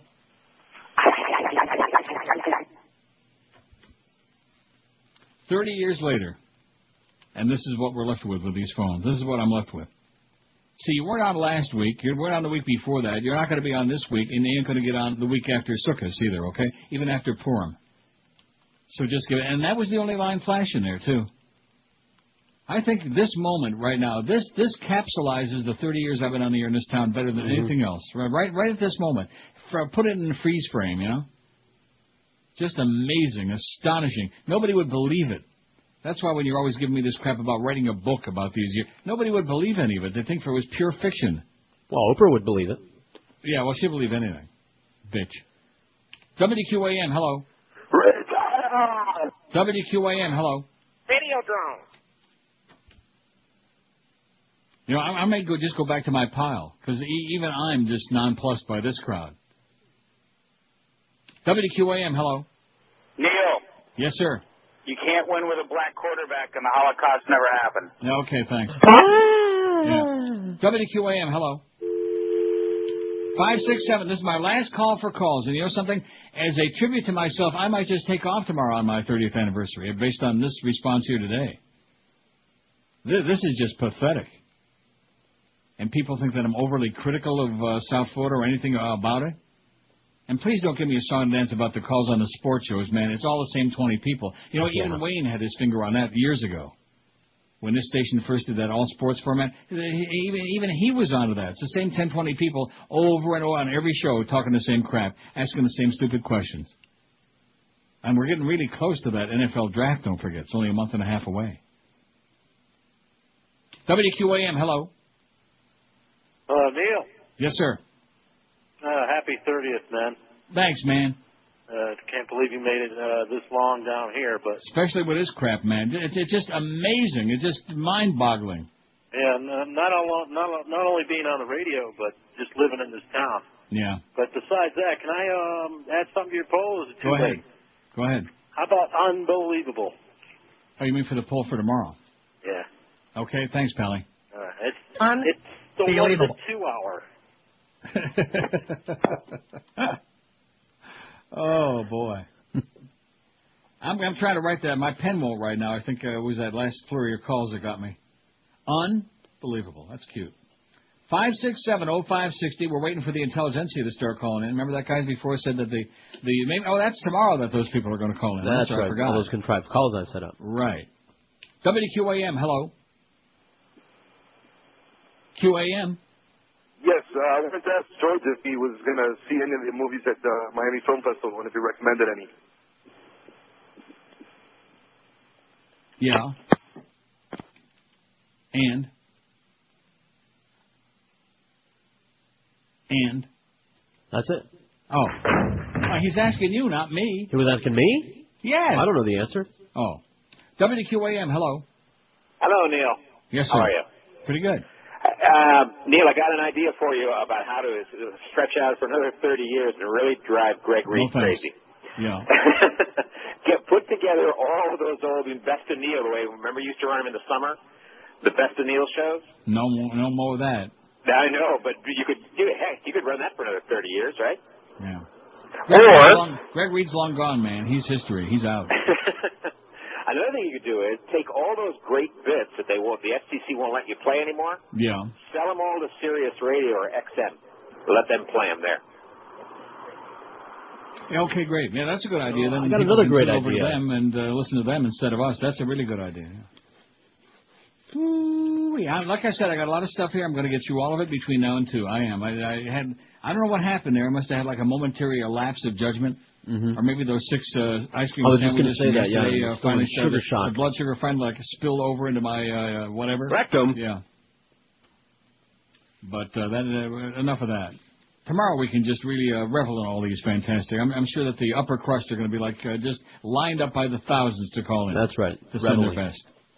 Twelve minutes and and this New Orleans stuff. Seriously, wh- wh- when is this going to stop? When, when are they going to stop wasting hour after hour after hour with these silly ass people with their stupid outfits on, drunk as a skunk, and running around like, "Hey, everything's great." I don't know, you know, Are like they showing that. any boobs? I mean No. breasts. Yeah. No. So then what's the point? No, they're showing a lot of boobs, just no breasts.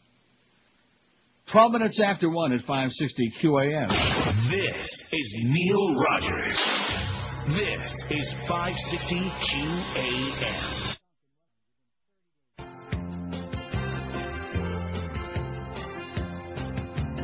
Bush ignored the city of New Orleans. Yes, some of the people down there say he failed. Stuffs the people in the Astrodome like cattle. While half the National Guard was in Iraq. He cut funding for their levies, looters causing anarchy. In Aruba, we made a bigger deal. In search for Natalee Holloway, for one white girl we drained a lake, and even asked for help from the Navy SEALs. George Bush was vacationing in Crawford. I guess next year there'll be no Mardi Gras. Girls Gone Wild needs the city of New Orleans. or they'll have to send their film crew to Florida. God forbid. 118 at 560. Winn Dixie Stores announced today that it's going to sell or close another 35 stores. All right. Bringing the total of 361 since the regional supermarket operator filed for bankruptcy protection last year. Winn Dixie said it plans to close 28 stores in Florida, three in Georgia, two in Alabama, and two in Louisiana because they're not meeting the company's financial goals. Maybe people just don't want to buy that mystery meat wrapped in those, uh, you know, Opaque plastic those packages. Those packages you can't see through, right? Over the past several months, we have thoroughly reviewed our store base in an effort to ensure Winn-Dixie is able to emerge from bankruptcy as a healthier and more competitive company, President and CEO Peter Lynch said in a statement. They currently operate 585 stores in Florida, Alabama, Louisiana, Georgia, Mississippi, and the Bahamas, yada, yada, yada. Here are the stores that are uh, going down. Uh, and most of them right there in your neck of the woods. Davie, 4460 Weston Road. Closed. Gonna close. West 18th Avenue in Hialeah. Sterling Road in Davie. Oh, no. Well, it's a good thing Mom ain't with us no more, you know. Well, that's Yeah. been there a long time. You know, the one on the corner of Sterling and um, Mm-hmm. uh, Davie Road Extension. You know that one? I do. 1707 East Commercial Boulevard in Fort Lauderdale. Pompano Beach, uh, 1199 South Federal Highway. 1885 North Pine Island Road in Plantation. I believe that's the one on the corner of Pine Island and Sunrise, I do believe. The one where P.D. Bolger, the assassin shops, or at least used to. Piece of crap. 18350 Northwest 7th Avenue, Miami. 15900 West State Road 84 in Sunrise, and 2145 Northeast 164th Street in North Miami Beach. Closing too. Also West Palm, and whatever, but I'm not looking at the other page. In fact, they don't even list it. It says skip to page two, and there's nothing on page two. Nice going, Sun Sentinel, you idiots. By the way, thanks to the Sun Sentinel and Tom Jick especially for the fantastic, heartwarming recognition. You know, 20th and 21st, Tom did those big stories, you know, and the big articles and the whole deal. I got the big plaque with you, and that's it. That's okay. That was little Tommy that wrote, uh, you know, Neil's going to have a tough time. He's going to be out of touch doing a show from Toronto, and yada, yada, yada. And of course, they never admitted that he was full of crap. Since he's out of touch most of the time getting wined and dined in L.A., where they can, like, have him write all those puff pieces about these TV shows that are off the air in five weeks. Nice going, Tommy. You're right on top of it, baby. Christian movement moving into Palmetto State. See, every every now and then I have one of these bad. I'm, I'm just not lucid, you know, Mm-hmm. and I start hallucinating and believing that something might change, even even for yeah. a moment. Why? That's just a fantasy. Exactly. I, I do indulge in those fantasies very briefly, and then of course a day like this brings me immediately right back to uh, you know to the uh, usual. Because one one piece of advice I always had to people that came to South Florida in this business for the first time. Yeah. Don't. Well, beside that, don't expect anything, and you'll never be disappointed. That's That- right. Those are my words. Don't expect a thing, and you'll never get. They'll never let you down. From his rural home near Lodi, California, Corey Burnell keeps close watch over the news from South Carolina, and he likes what he sees. Turning the state into a promised land for conservative Christians will be easier than he had thought, he says. Burnell, a 30-year-old About 30, man. financial advisor and founder of Christian Exodus, believes thousands of religious conservatives across the USA agree with him when he says their influence on government is diluted by liberals and Republicans who have failed to do what mainstream Americans elected them to do. The answer he came up with in late 2003, move like-minded Christians to one state, South Carolina. And I say, we'll pack you a bacon cheeseburger, okay? We'll pack you a whole bunch of sliders from uh, Royal Castle. Why couldn't it have been like South Dakota? No, South Carolina is perfect. No, it isn't. I got to drive through there. Home of Susan Smith. The state was a logical choice that already is conservative, having played a major role in the rise of the Republican Party since Ronald Reagan. And it's home to 750,000 Southern Baptists and Bob Jones University, a fundamentalist Christian institution, some of the real Farbissinagoyim. Burnell's plan is to recruit conservative Christians to move there and tip the scales further to the right. Further to the right. In other words, can you say F-A-S-C-I-S-T? Burnell is yet to move to South Carolina himself, he says, because he's too busy recruiting. But he says he's working out the logistics for his family to relocate. See, the, the born-agains are recruiting now. Anita Bryant used to tell us that it was all the homos that were recruiting, but now Uh-huh. the born-agains are recruiting. Well, it's good when they do it. Oh. With a decisive majority, Burnell says his group would be able to pass laws that line up with their biblical principles and their interpretation of the U.S. Constitution, laws that include outlawing abortion and homosexual relations, allowing governmental displays of Christian symbols, and ending state-funded education. And These are real kosher. farbisson, man.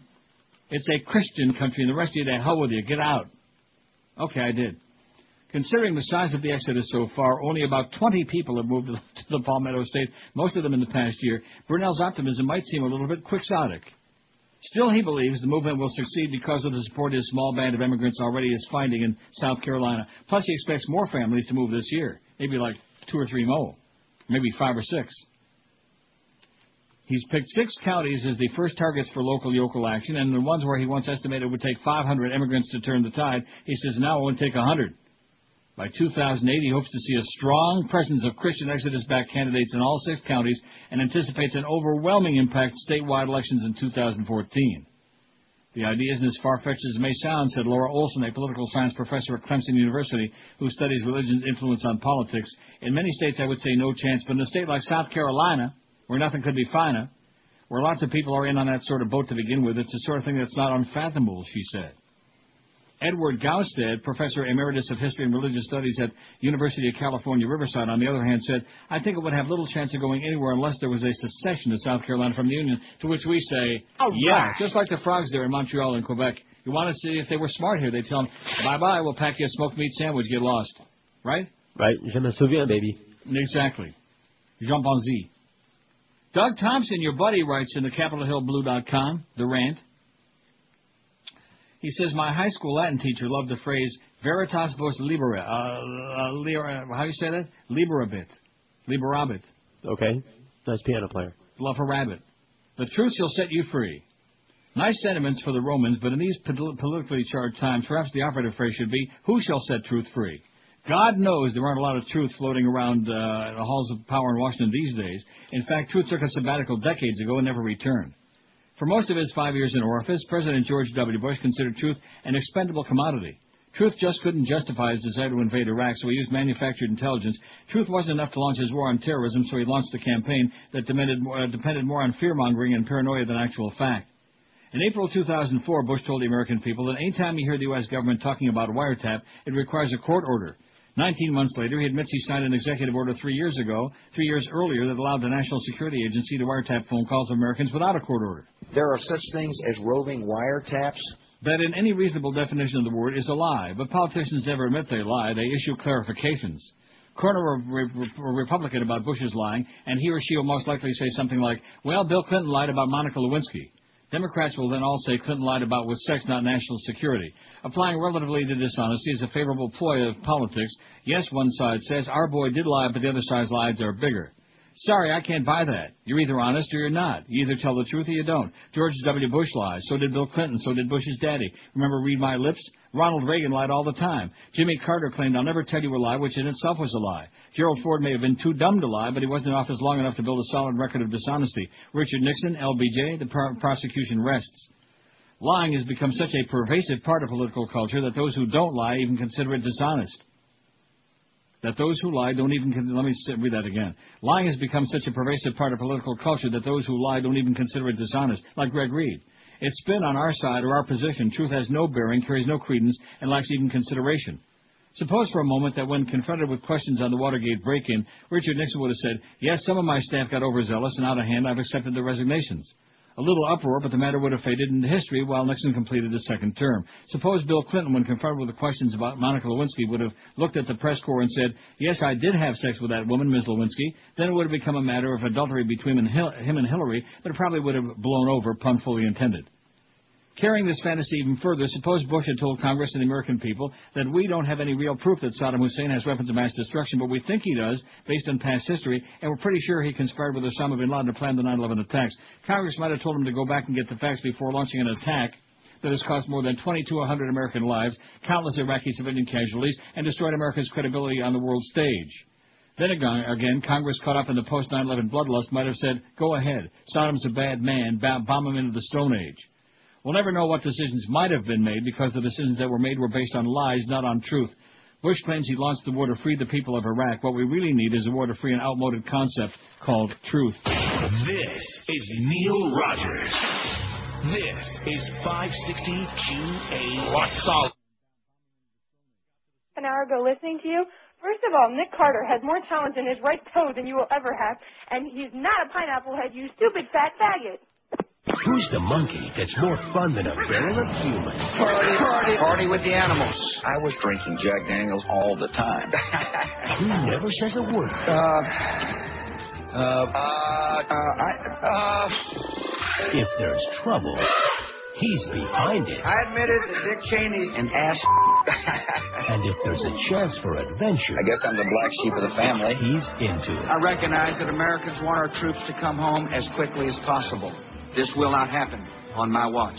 We intend to stay forever. Curious George. Our children and our grandchildren are grown for body parts. Now, oh. he's in a whole new world. And still up to his same old oh. tricks. Well, I, I, I you know, maybe I need to learn to communicate better. Welcome to the world of Curious George. Fool me once, shame on, shame on you.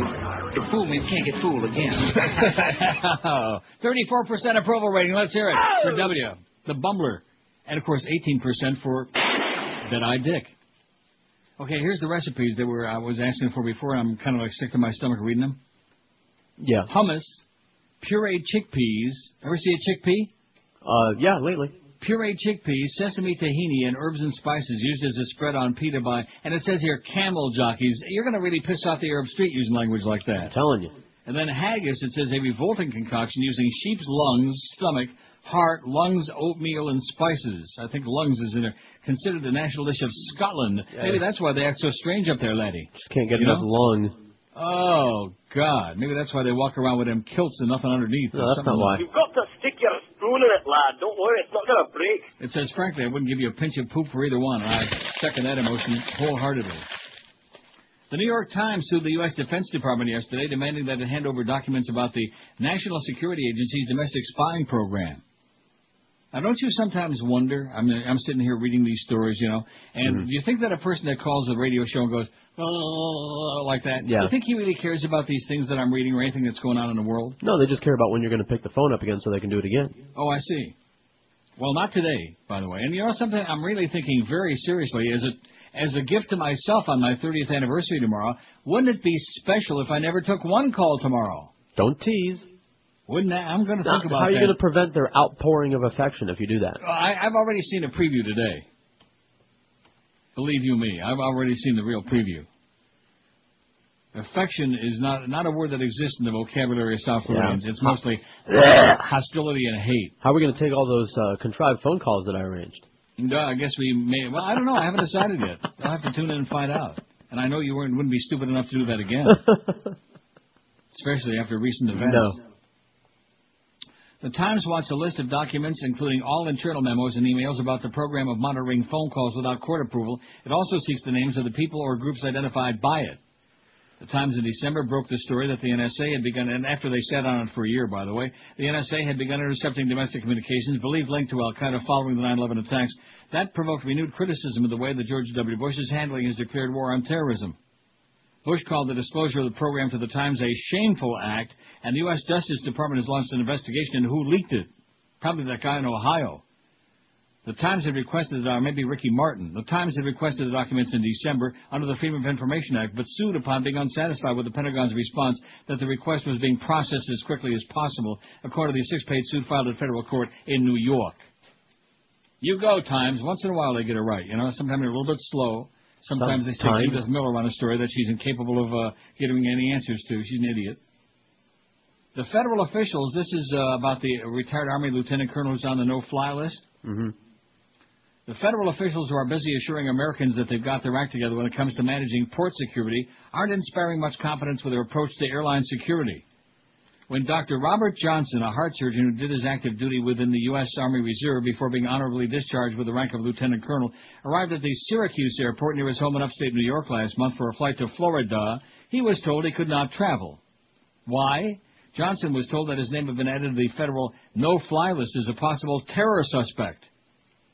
Johnson, who served in the military during the first Gulf War and then came home to serve as Northern New York's first board-certified thoracic surgeon and an active member of the community in his hometown of Sackets Harbor, is not a terror suspect.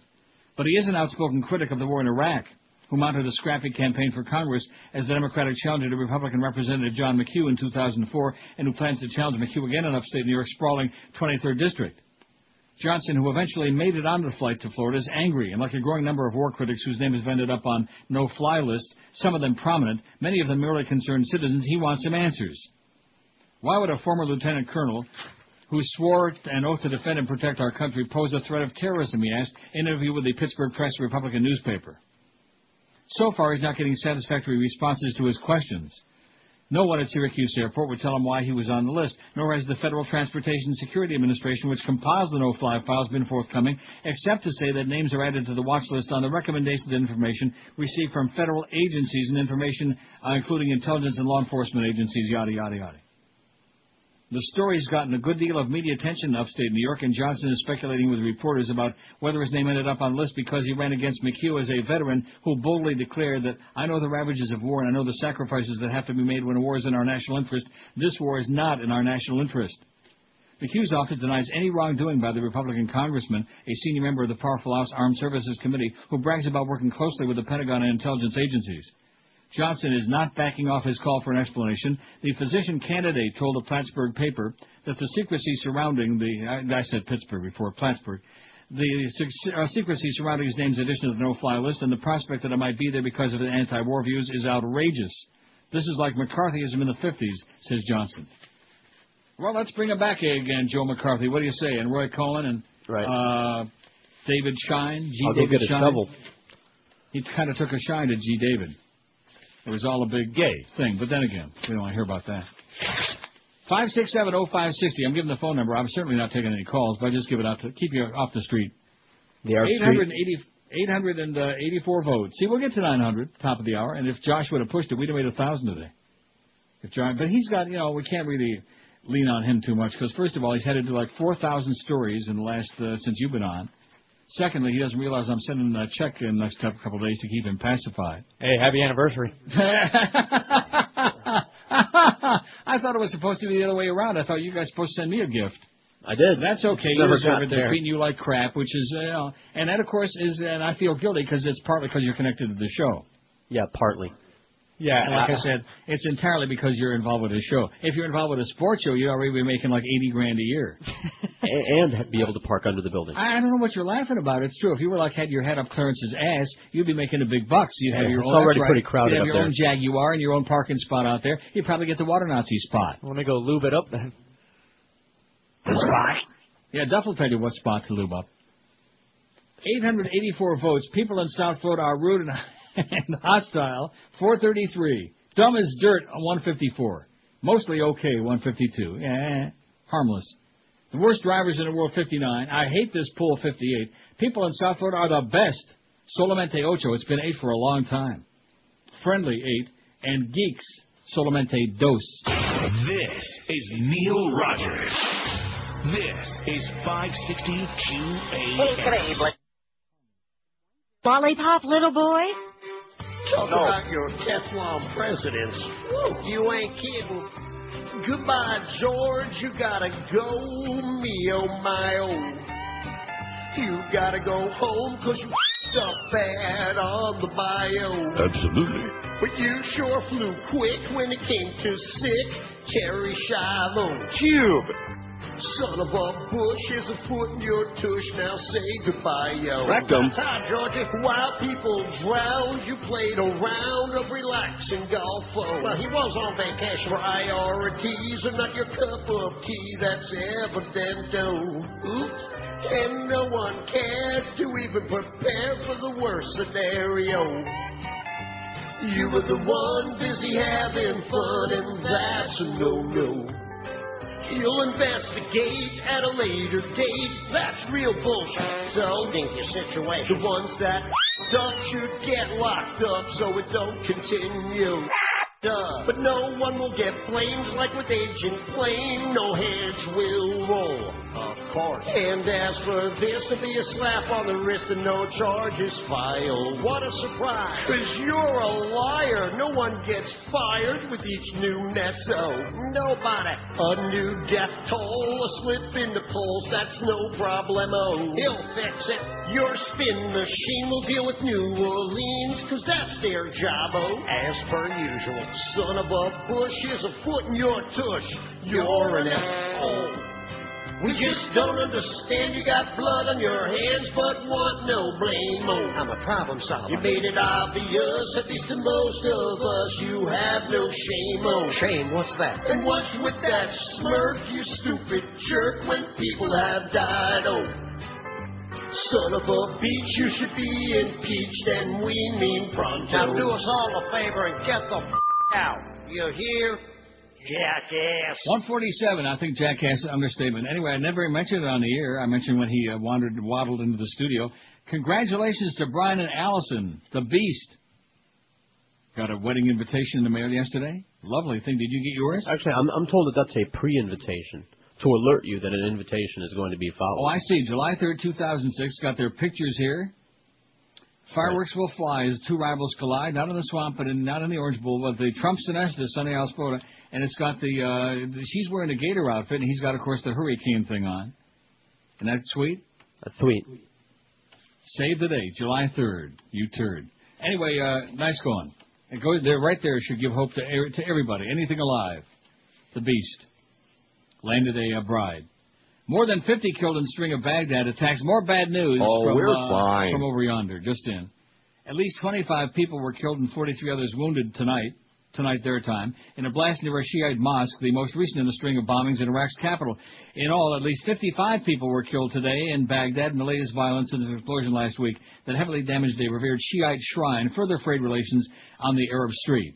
No, it doesn't say that. I just made that up. Officials said more than 170 people were wounded in seven attacks Tuesday in Baghdad. And it goes on with some few over here. It's just they're dying like flies. And that's because we're liberating the man. Freedom's on the march. It's coming. And so is electricity and water and all these other things. And safety. Right.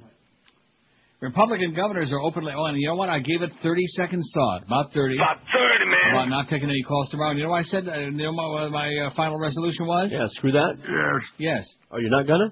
I'm not going to take any calls tomorrow. Huh. Well, Why, better- you thought I... w- Huh? I better call all those people back. Get out of here. You didn't call anybody. I didn't call anybody. Good. Because what you know, first of all, it'd be so boring. You know, I, I don't, I don't like doing boring. I mean, it's inevitable that when you're on four hours a day, uh, five days a week, and you work three, four weeks a year like I do, you know, sooner or later there's going to be some boring spots. You know.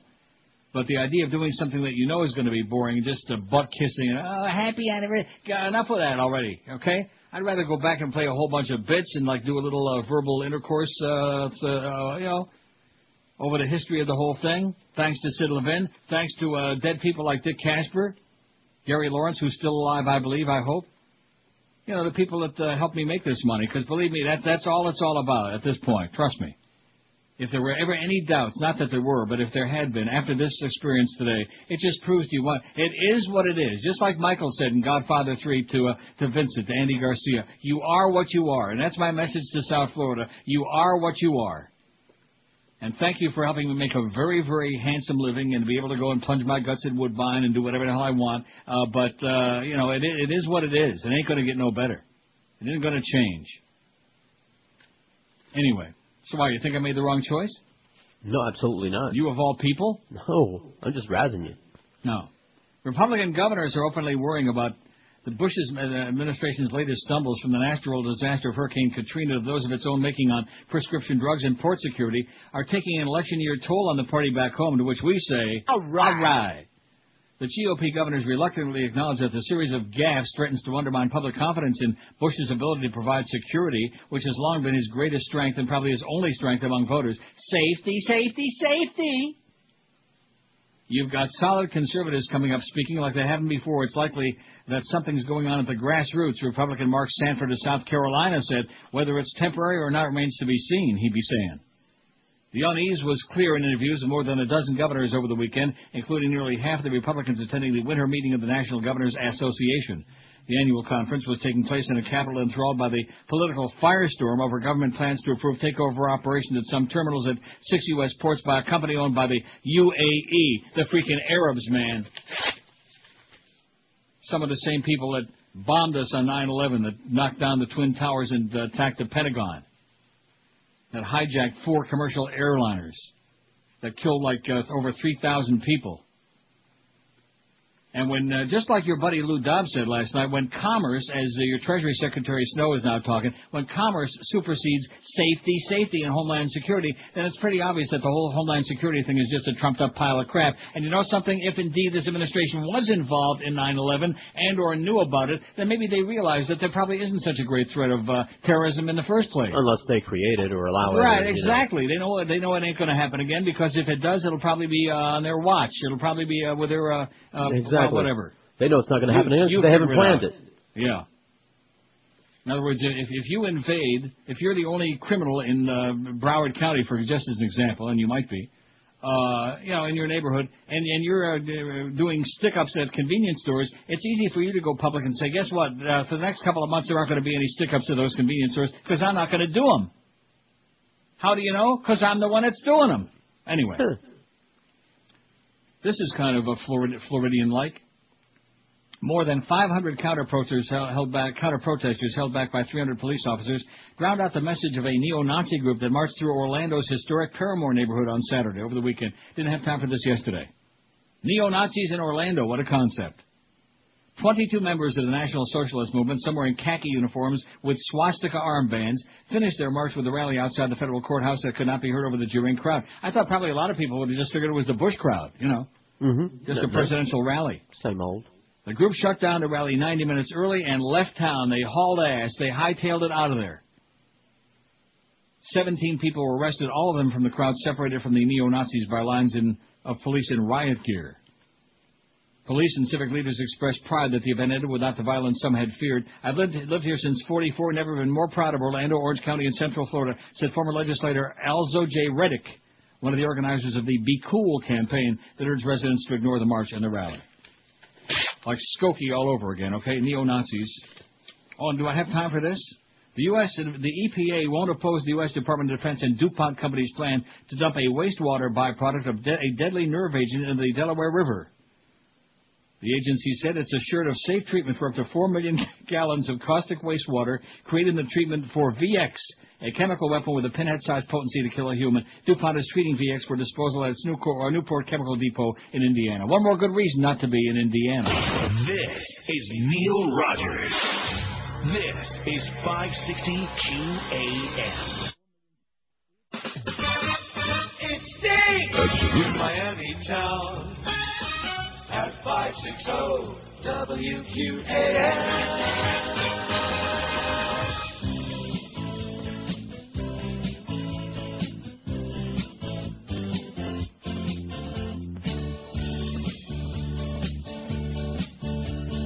Left the White House for the weekend. Headed down to Texas to go shoot some quail. Looking to have some fun, loading up the shotgun. Should be reading Braille. Did he have his eyes shut? Shot his friend in the coconut. Don't go hunting, hunting, hunting with Dick Cheney.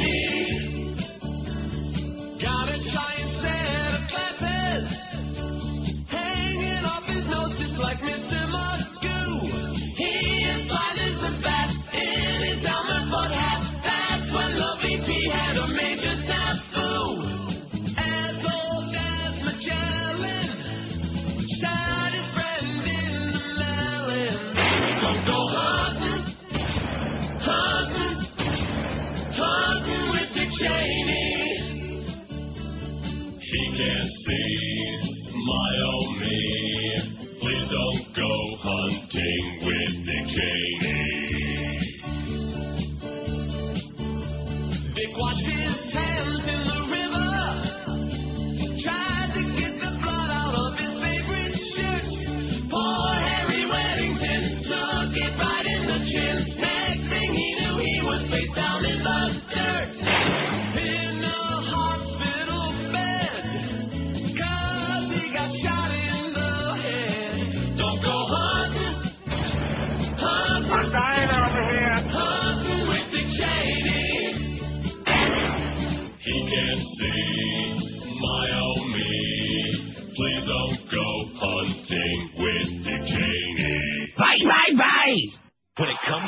Cruz. We the authority. 420 560 WQAM, Miami, Fort Lauderdale.